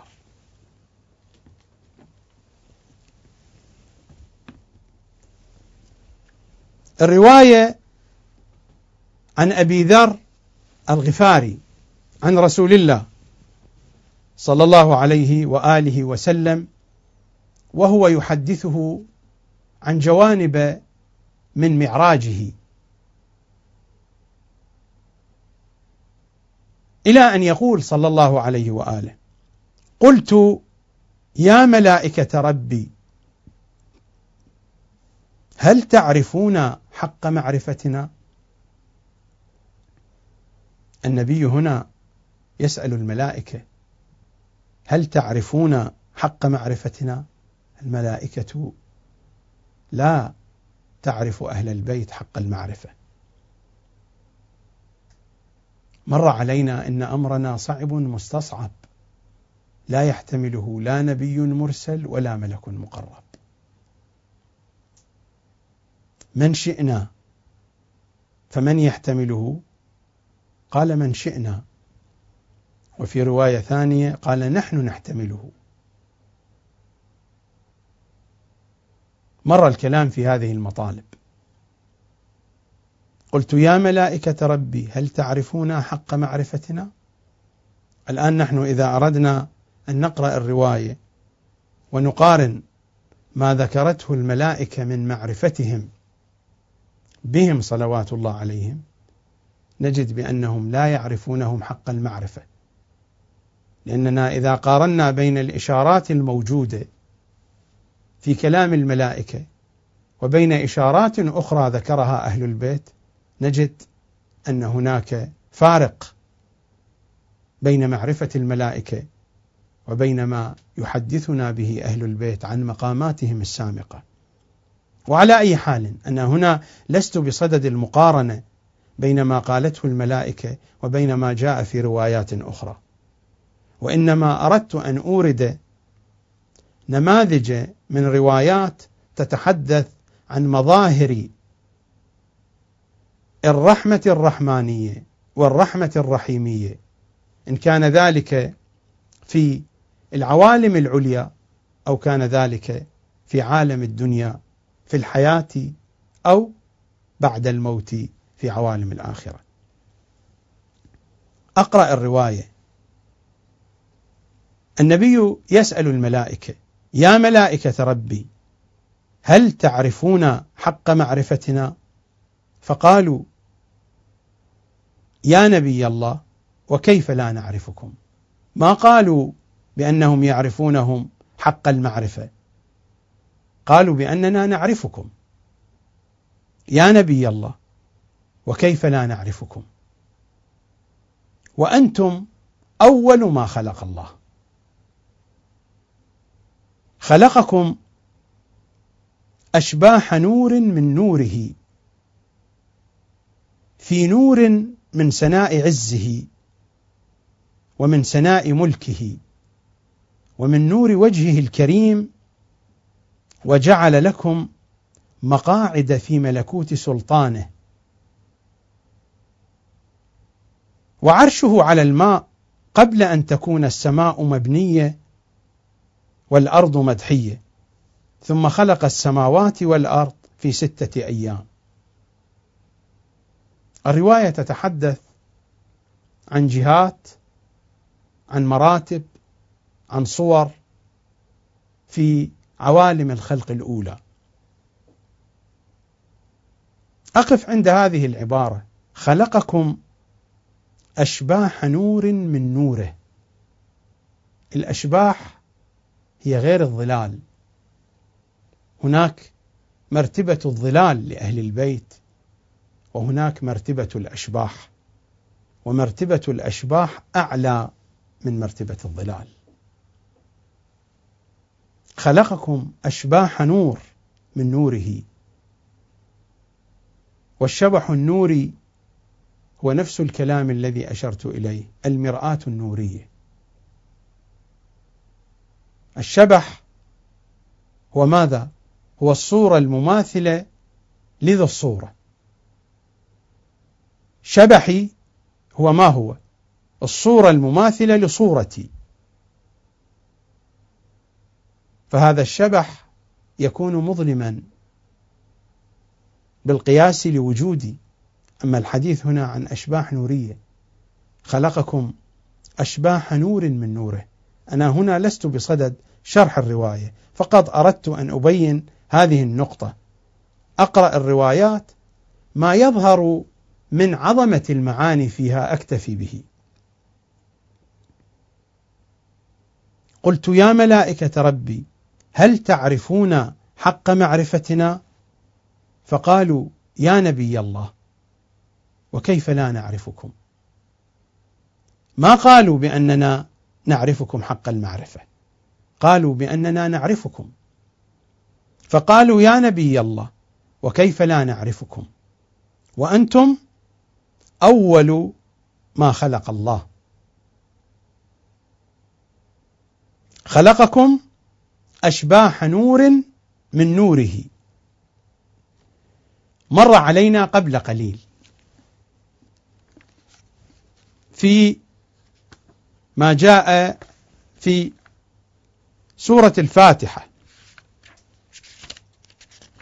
من الروايات التي تحدثت عنها في بيان معنى البسملة. ماذا تقول هذه الرواية؟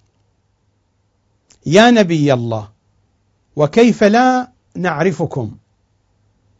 وأنتم أول ما خلق الله خلقكم.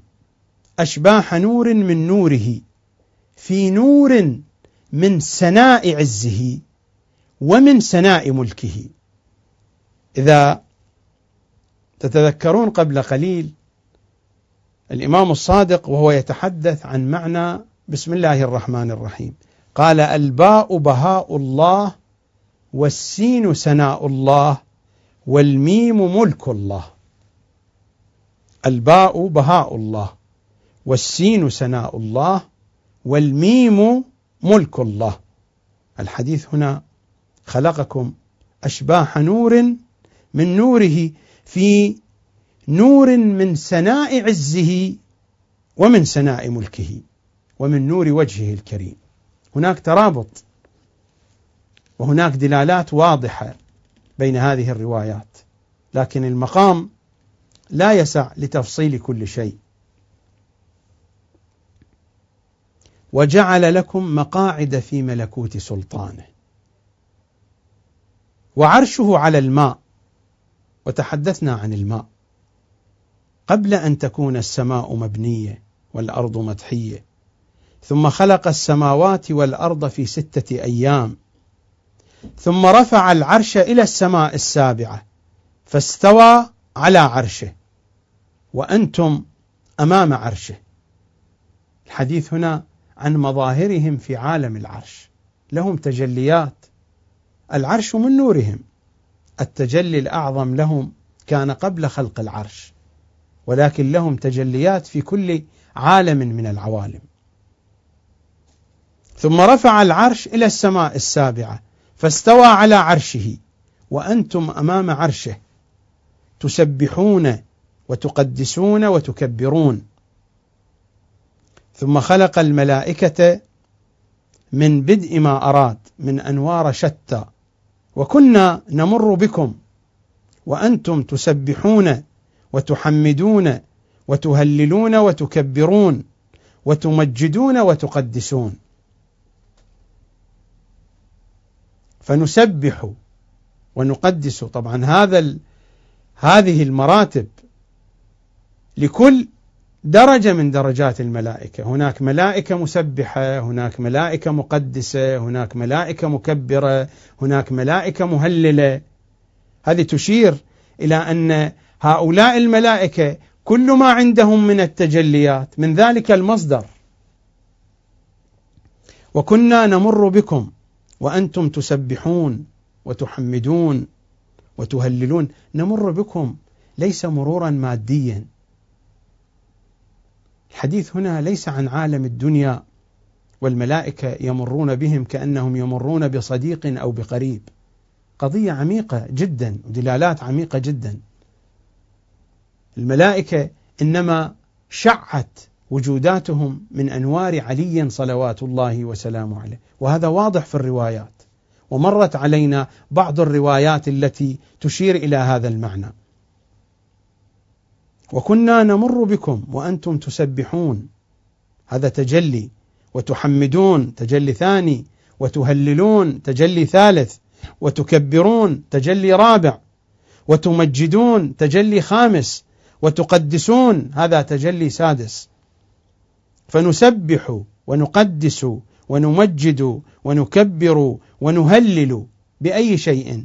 بتسبيحكم وتحميدكم. نهلل به. نسبح به. دلالة عميقة جدا. أي أنهم يسبحون بتسبيح أهل البيت. ما المراد من ذلك؟ المراد أن تسبيح الملائكة هو تسبيح أهل البيت لكن بوجه من الوجوه بالوجه الذي يتناسب مع عالم الملائكة.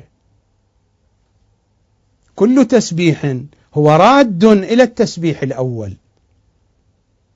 إلى معدن الرحمة. كل هذا يؤول بنا إلى معدن الرحمة.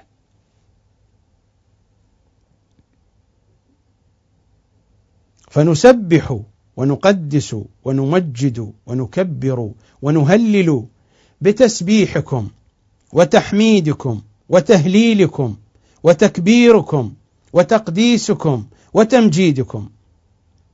فما أنزل من الله فإليكم لا ينزل إلى غيركم. فما أنزل من الله فإليكم لأن فيض الله إليكم ومنكم يصدر الفيض. يا مسبب الأسباب من غير سبب. هذه الأسباب هم يا مسبب الأسباب من غير سبب. أول ما خلق الله خلق المشيئة بنفسها يعني من غير سبب. ثم خلق الأشياء بالمشيئة يعني بسبب المشيئة. هم الأسباب. يا مسبب الأسباب من غير سبب. يوجد الأسباب ولكن من غير سبب. خلق المشيئة بنفسها يعني أنه يوجد الأسباب بالأسباب بنفس الأسباب. أول ما خلق الله المشيئة ثم ماذا؟ خلق المشيئة بنفسها ثم خلق الخلق بالمشيئة. فهم مشيئة الله سبحانه وتعالى. فما أنزل من الله فإليكم. وما صعد إلى الله فمن عندكم. وما صعد إلى الله فمن عندكم أيضا. لأنهم هم معدن الرحمة. معدن يعني المركز. من أين نحصل على الذهب؟ من معدنه. من أين نحصل على الفضة؟ من معدنه. من أين نحصل على الحديد؟ من معدنه. وهذا في الشيء المادي في الشيء الترابي. والكون إنما هو طبقات. وصور. العالم الأرضي صورة ضعيفة جدا بعيدة جدا عن عالم العرش وما فوق عالم العرش. فما أنزل من الله فإليكم وما صعد إلى الله فمن عندكم. فلم لا نعرفكم؟ وما صعد إلى الله إشارة إلى الرحمة الرحيمية. فما أنزل من الله فإليكم. هذه الرحمة الرحمانية. رحمانية انبساط الوجود. وما صعد إلى الله فمن عندكم. هذه رحيمية الولاية. قلت قبل قليل بأن الرحمة رحمانية وهو الفيض المنبسط. الفيض المنبسط على كل الموجودات. والرحمة الرحيمية هي الولاية. هي الرباط. مادة الرباط بين الله وبين أشرف الموجودات. فما أنزل من الله. فإليكم ومنكم يصدر وما صعد إلى الله. الصاعدون إلى الله الموجودات الشريفة أشرف الموجودات. فمن عندكم فلم لا نعرفكم؟ اقرأ عليا منا السلام. علي هو المحور. أينما تذهب في عالم الحقائق تجد عليا ساطعا. فلم لا نعرفكم؟ اقرأ عليا منا السلام. إلى أن يقول صلى الله عليه وآله ثم عرج بي إلى السماء السابعة. فسمعت الملائكة يقولون لما أن رأوني الحمد لله الذي صدقنا وعده. لما رأوا النبي كانوا يقولون الحمد لله الذي صدقنا وعده. ثم تلقوني وسلموا علي وقالوا لي مثل مقالة أصحابهم. يعني نفس الكلام السابق الذي مر علينا قبل قليل. فقلت يا ملائكة ربي. وقالوا لي مثل مقالة أصحابهم يعني الكلام الذي ذكرته وطلبوا منه أن يسلم على علي. اقرأ عليا منا السلام. قلت بأننا في عالم الحقائق أينما نذهب نجد عليا واضحا هناك. فقلت يا ملائكة ربي سمعتكم تقولون الحمد لله الذي صدقنا وعده فما الذي صدقكم؟ قالوا يا نبي الله إن الله تبارك وتعالى لما أن خلقكم أشباح نور من سناء نوره ومن سناء عزه وجعل لكم مقاعد في ملكوت سلطانه عرض ولايتكم علينا ورسخت في قلوبنا. فشكونا محبتك إلى الله. شكونا محبتك إلى الله يريدون أن يروا تجليا من تجلياته وإلا فهم لا يستطيعون النظر ولا تستطيع العقول أن تقترب من ذلك الفناء الأقدس. فشكونا محبتك إلى الله. فوعد ربنا أن يريناك في السماء معنا. وعدنا في مقطع من المقاطع أن نراك في السماء وقد صدقنا وعده. لذلك قلنا الحمد لله الذي صدقنا وعده. فهم ينتظرون نوره هم منتظرون هناك في عوالمهم. وهذه معاني عميقة ومعاني دقيقة جدا. وهذه المعاني لا تنسجم إلا إذا ما استطعنا ان نوائم بين هذه الروايات والروايات الكثيرة الأخرى حتى ترتسم الصورة كاملة من دون أن ترتسم الصورة كاملة تبقى هذه الروايات وكأنها أجزاء يتيمة وكأنها قطع مبتورة من صورة كبيرة. رواية ثانية هذه الرواية التي مرت يرويها أبو ذر الغفاري. الرواية الثانية يرويها سلمان الفارسي سلمان المحمدي عن النبي. يا سلمان فهل علمت من نقبائي ومن الاثنى عشر الذين اختارهم الله للإمامة بعدي؟ فقلت الله ورسوله أعلم. قال يا سلمان خلقني الله من صفوة نوره ودعاني فأطعت. وخلق من نوري عليا فدعاه فأطاعه. وخلق من نوري ونور علي فاطمة فدعاها فأطاعته. هي النورية الجامعة بين النورية النبوية والولوية. وخلق مني ومن علي وفاطمة الحسن والحسين فدعاهما فأطاعاه فسمانا بالخمسة الأسماء من أسمائه الله المحمود وأنا محمد والله العلي وهذا علي والله الفاطر وهذه فاطمة الفاطر يعني الخالق والله الفاطر وهذه فاطمة والله ذو الإحسان وهذا الحسن. والله المحسن وهذا الحسين. ثم خلق منا من صلب الحسين تسعة أئمة فدعاهم فأطاعوه. متى؟ قبل أن يخلق الله سماء مبنية وأرضا مدحية أو هواء أو ماء. هذا الماء هذا الماء الماء الأرضي. أو ماء أو ملكا أو بشرا وكنا بعلمه نورا نسبحه. وإلا كما قلت قبل قليل الماء في أصله وجعلنا من الماء كل شيء حي الماء في أصله الحقيقة المحمدية. حديث هنا عن الماء الأرضي.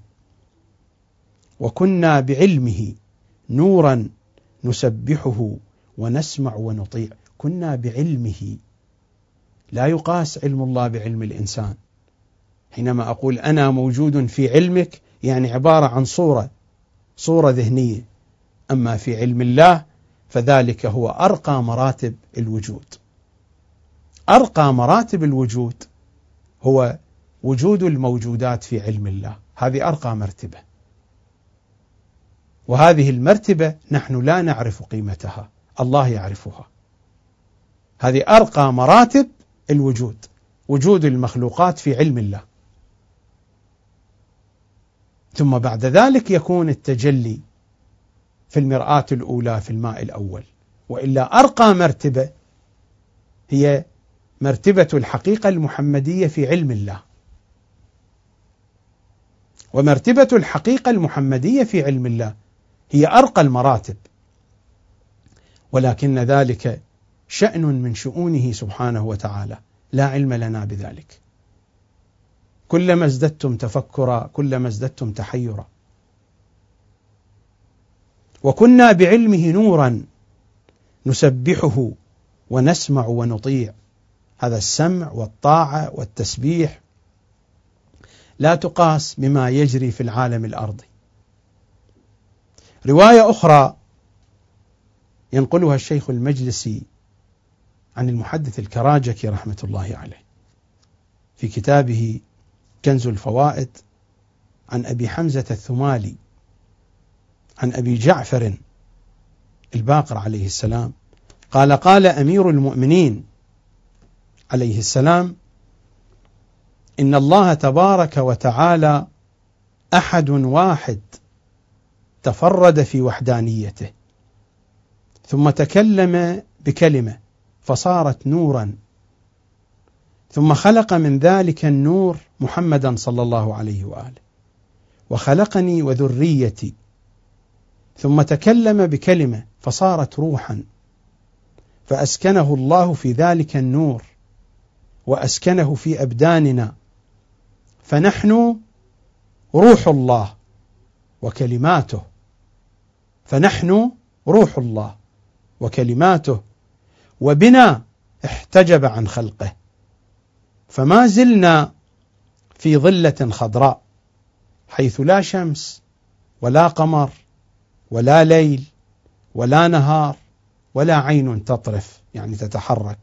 نعبده ونقدسه ونسبحه قبل أن يخلق الخلق. هذه نماذج وأمثلة من كلمات المعصومين صلوات الله وسلامه عليهم أجمعين التي تحدثنا عن جوانب من مجال معدن الرحمة. هذه الروايات لا تتحدث عن معدن الرحمة وإنما تتحدث عن تجليات تتحدث عن مجال من مجال معدن الرحمة. حين تجلى معدن الرحمة فكانت هذه التجليات وكانت هذه المراتب وكانت هذه الصور. هذه الروايات تحدثت عن جهات عن حيثيات عن مقامات عن صور مراتب من مجال الرحمة في العوالم العلوية. في الكافي الشريف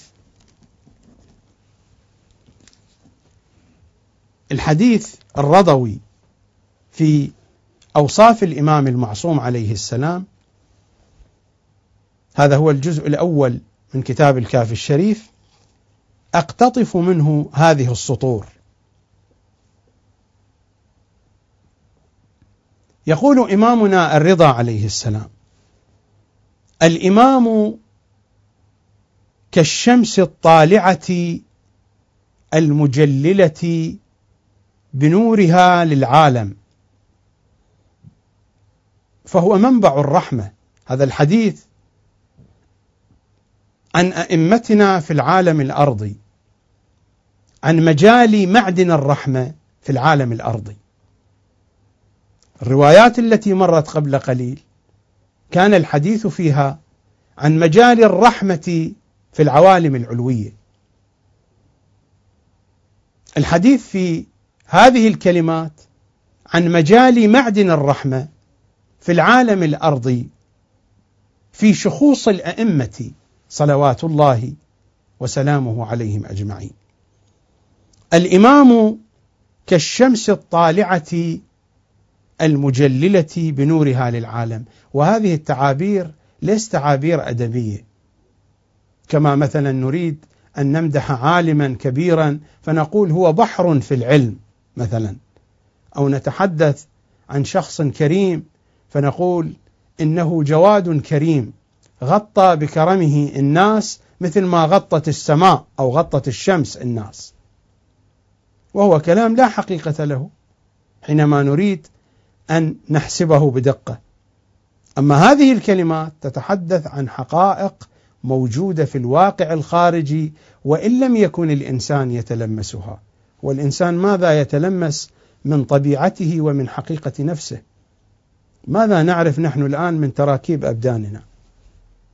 ماذا نعرف عن ما يجري في هذه المعدة التي نحشوها ليل نهار بالطعام ماذا نعرف هل نملك صورة ندري ماذا يجري في هذه المعدة حتى نريد أن نحيط بما يجري في العالم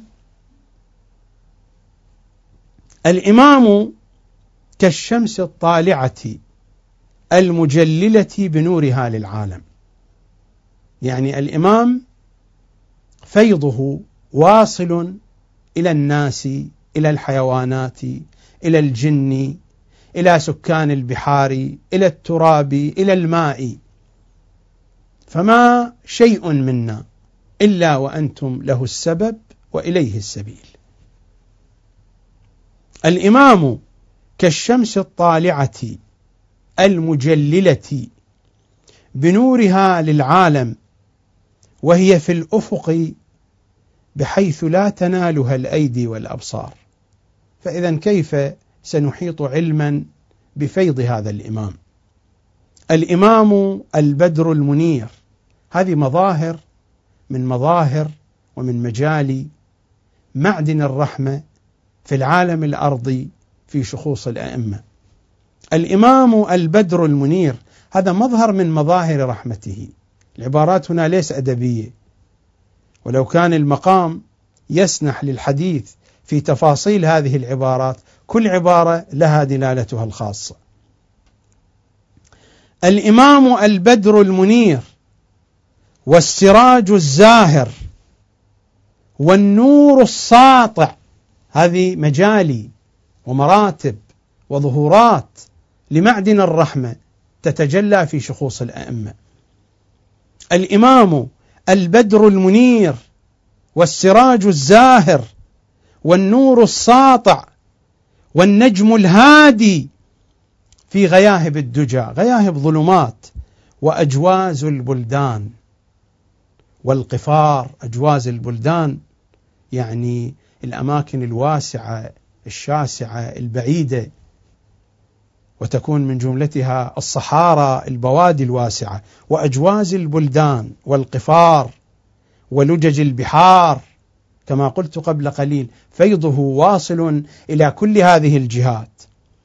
الإمام الماء العذب على الظمأ والدال على الهدى والمنجي من الردى.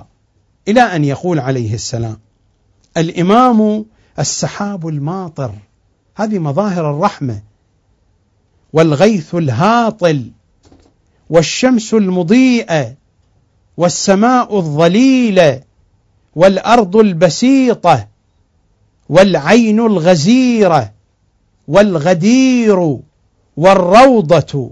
الإمام الأنيس الرفيق. والوالد الشفيق والأخ الشقيق والأمة والأم البرة بالولد الصغير.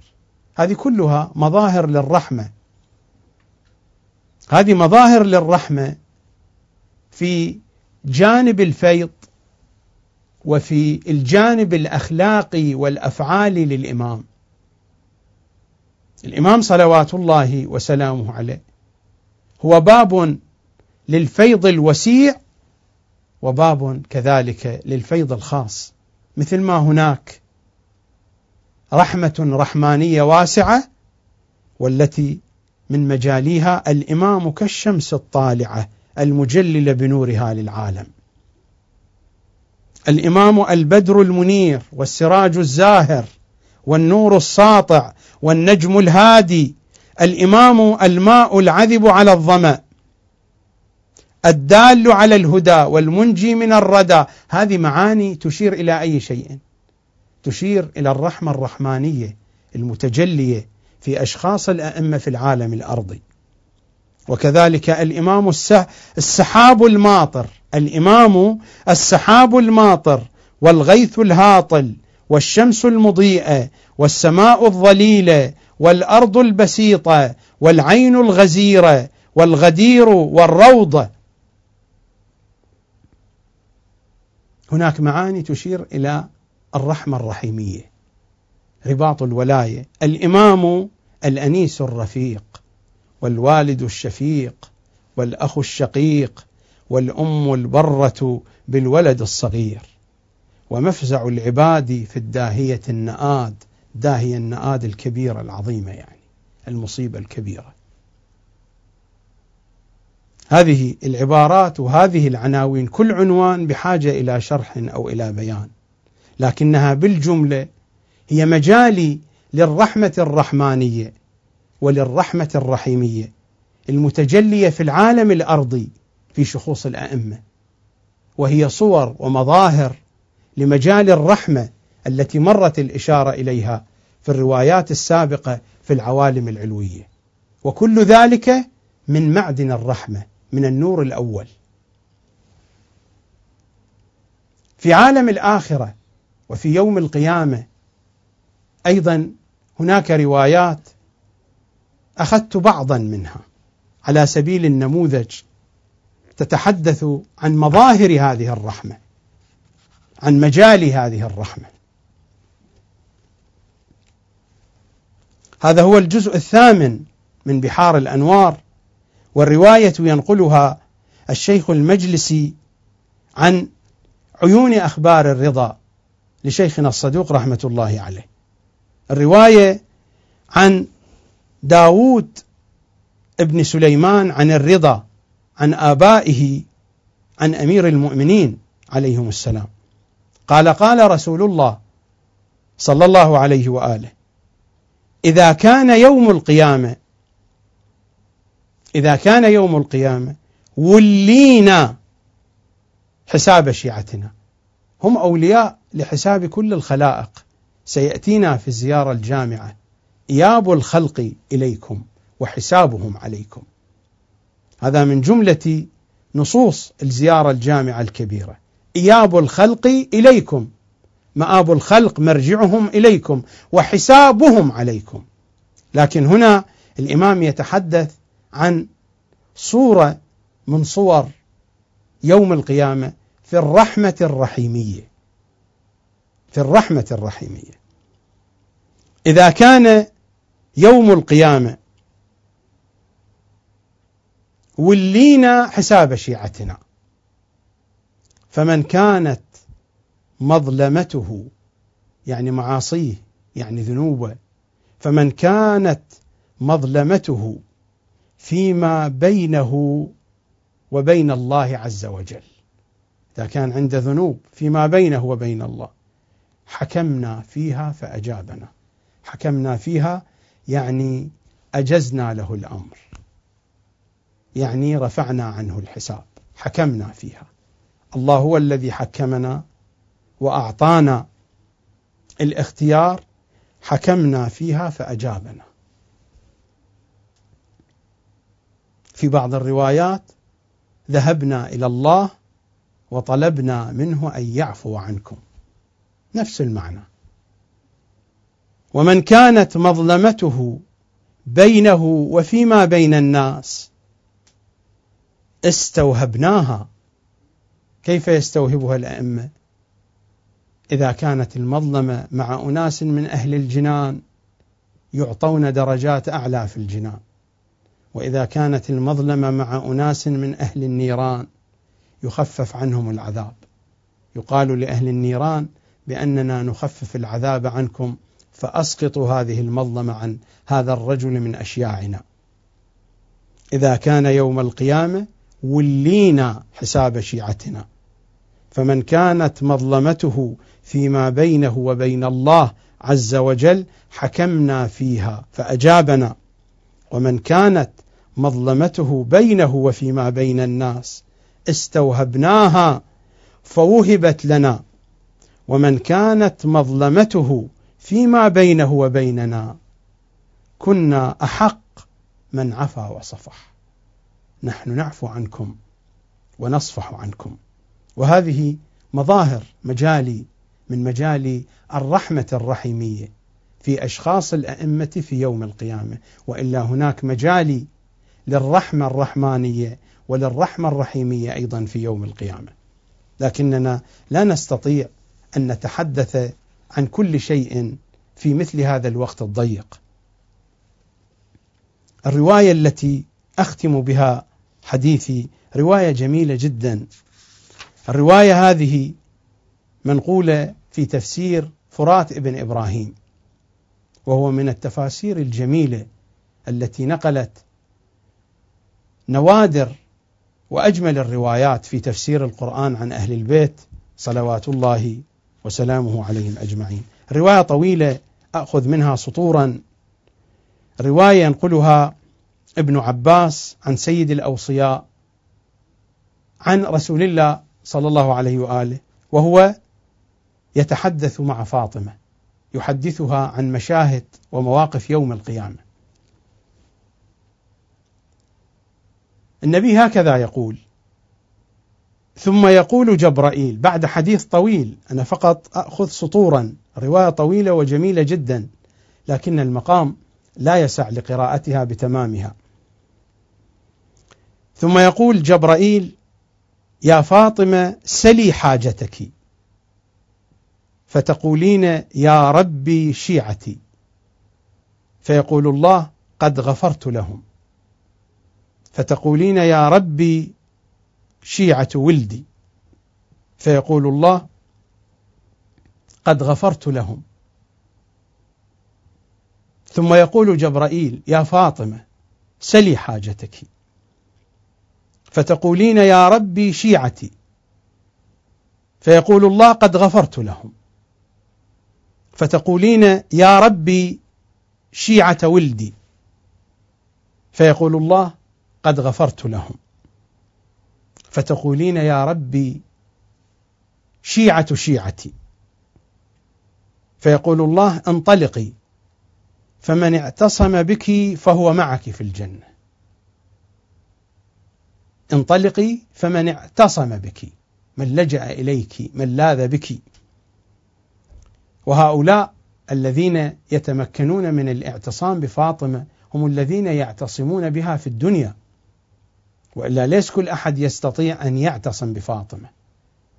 أول شيء ماذا طلبت؟ قالت يا رب شيعتي. ثم يا ربي شيعة ولدي. ثم يا ربي شيعة شيعتي.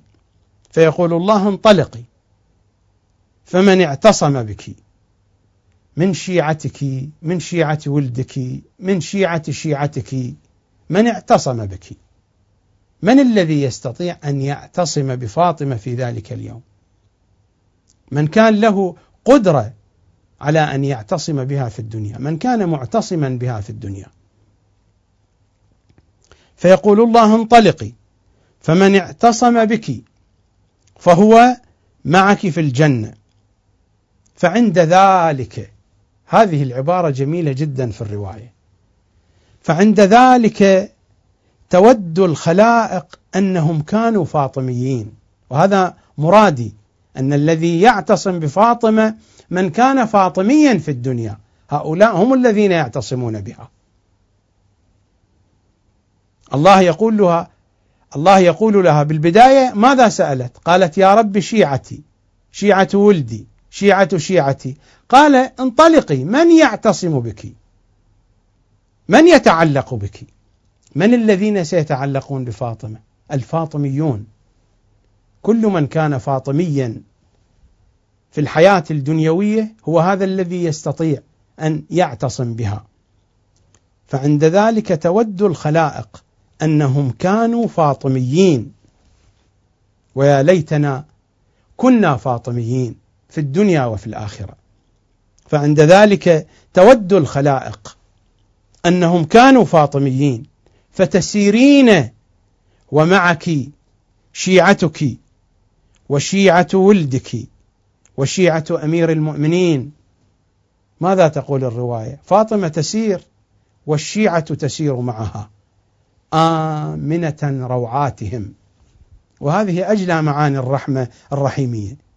آمنة روعاتهم مستورة عوراتهم. لأنه في يوم القيامة العورات مكشفة. قد ذهبت عنهم الشدائد وسهلت لهم الموارد. يخاف الناس وهم لا يخافون. ويظمأ الناس وهم لا يظمؤون. من هم هؤلاء؟ هؤلاء الفاطميون. هؤلاء الذين يعتصمون بفاطمة في الدنيا. أيلومنا أحد أن نلهج بذكر فاطمة بعد هذا الكلام؟ حين نلهج دائما بذكر فاطمة. حين نزين مجالسنا بذكر فاطمة. حين نرفع اسم فاطمة شعارا لنا. حين نجعل حياتنا في مدار خدمة فاطمة. أيلومنا أحد بعد ذلك؟ إنما نبحث عن نجاتنا في ذلك. إنما نبحث عن منافعنا في ذلك. هل يلوم أحد التاجر حينما يحرص على تجارته؟ تجارتنا مع فاطمة رأس مالنا مع فاطمة حياتنا مع فاطمة. ديننا مع فاطمة صلوات الله وسلامه عليها.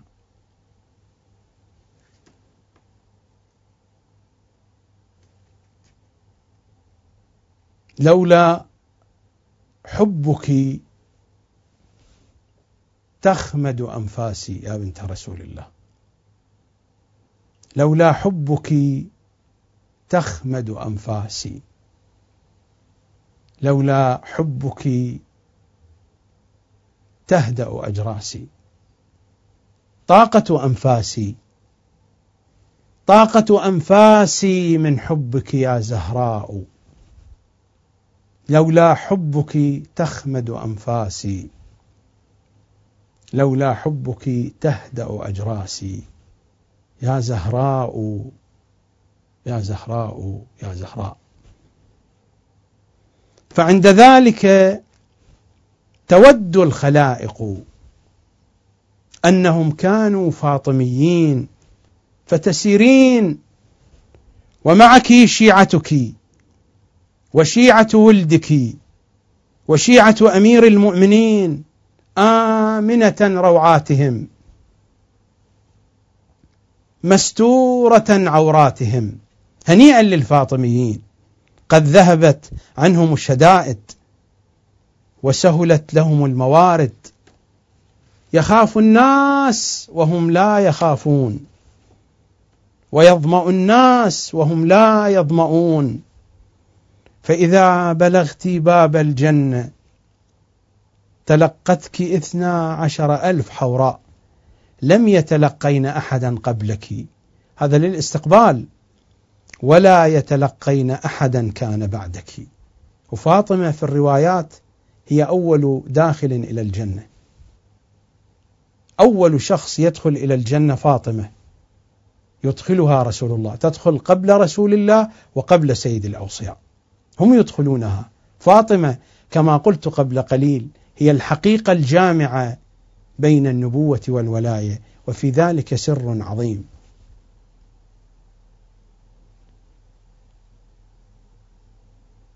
أعود أقرأ هذا النص فتسيرين ومعك شيعتك وشيعة ولدك وشيعة أمير المؤمنين آمنة روعاتهم مستورة عوراتهم قد ذهبت عنهم الشدائد وسهلت لهم الموارد.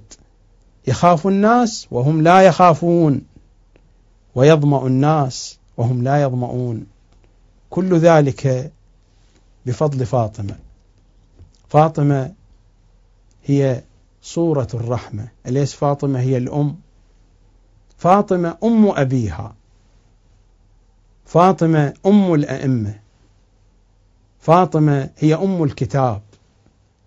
وفاطمة هي أم المؤمنين.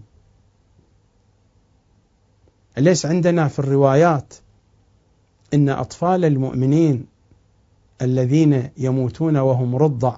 ماذا تقول الروايات؟ إن أطفال المؤمنين أطفال شيعتها. إن أطفال الفاطميين من هم شيعتها؟ شيعتها الفاطميون. إن أطفال الفاطميين الذين يموتون وهم رضع. روايات تقول الملائكة تحملهم إلى أين؟ تحملهم إلى الجنان. إلى أين؟ إلى جنة فاطمة. هي التي تشرف عليهم. هناك شجرة في جنتها هؤلاء الأطفال يرضعون منها. هي ترضعهم. وهذه روايات فيها إشارات ورموز.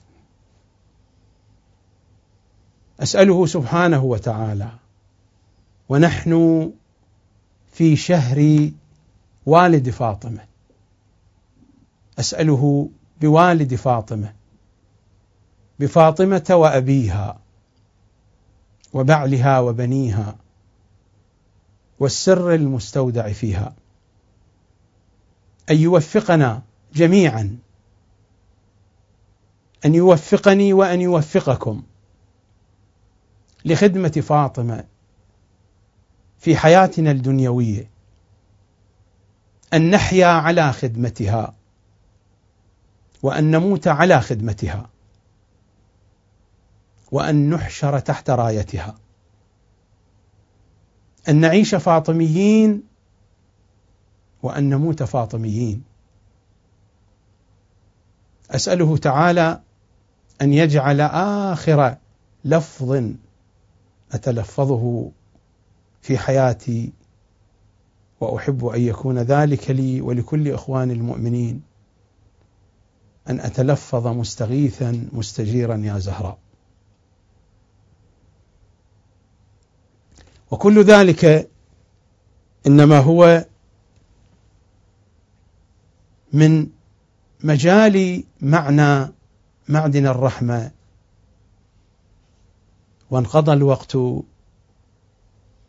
وزاد اليوم شيئا ومن قضى الكلام. لا زالت القضية طويلة. فحالي أشبه بحال ذلك الذي يقرأ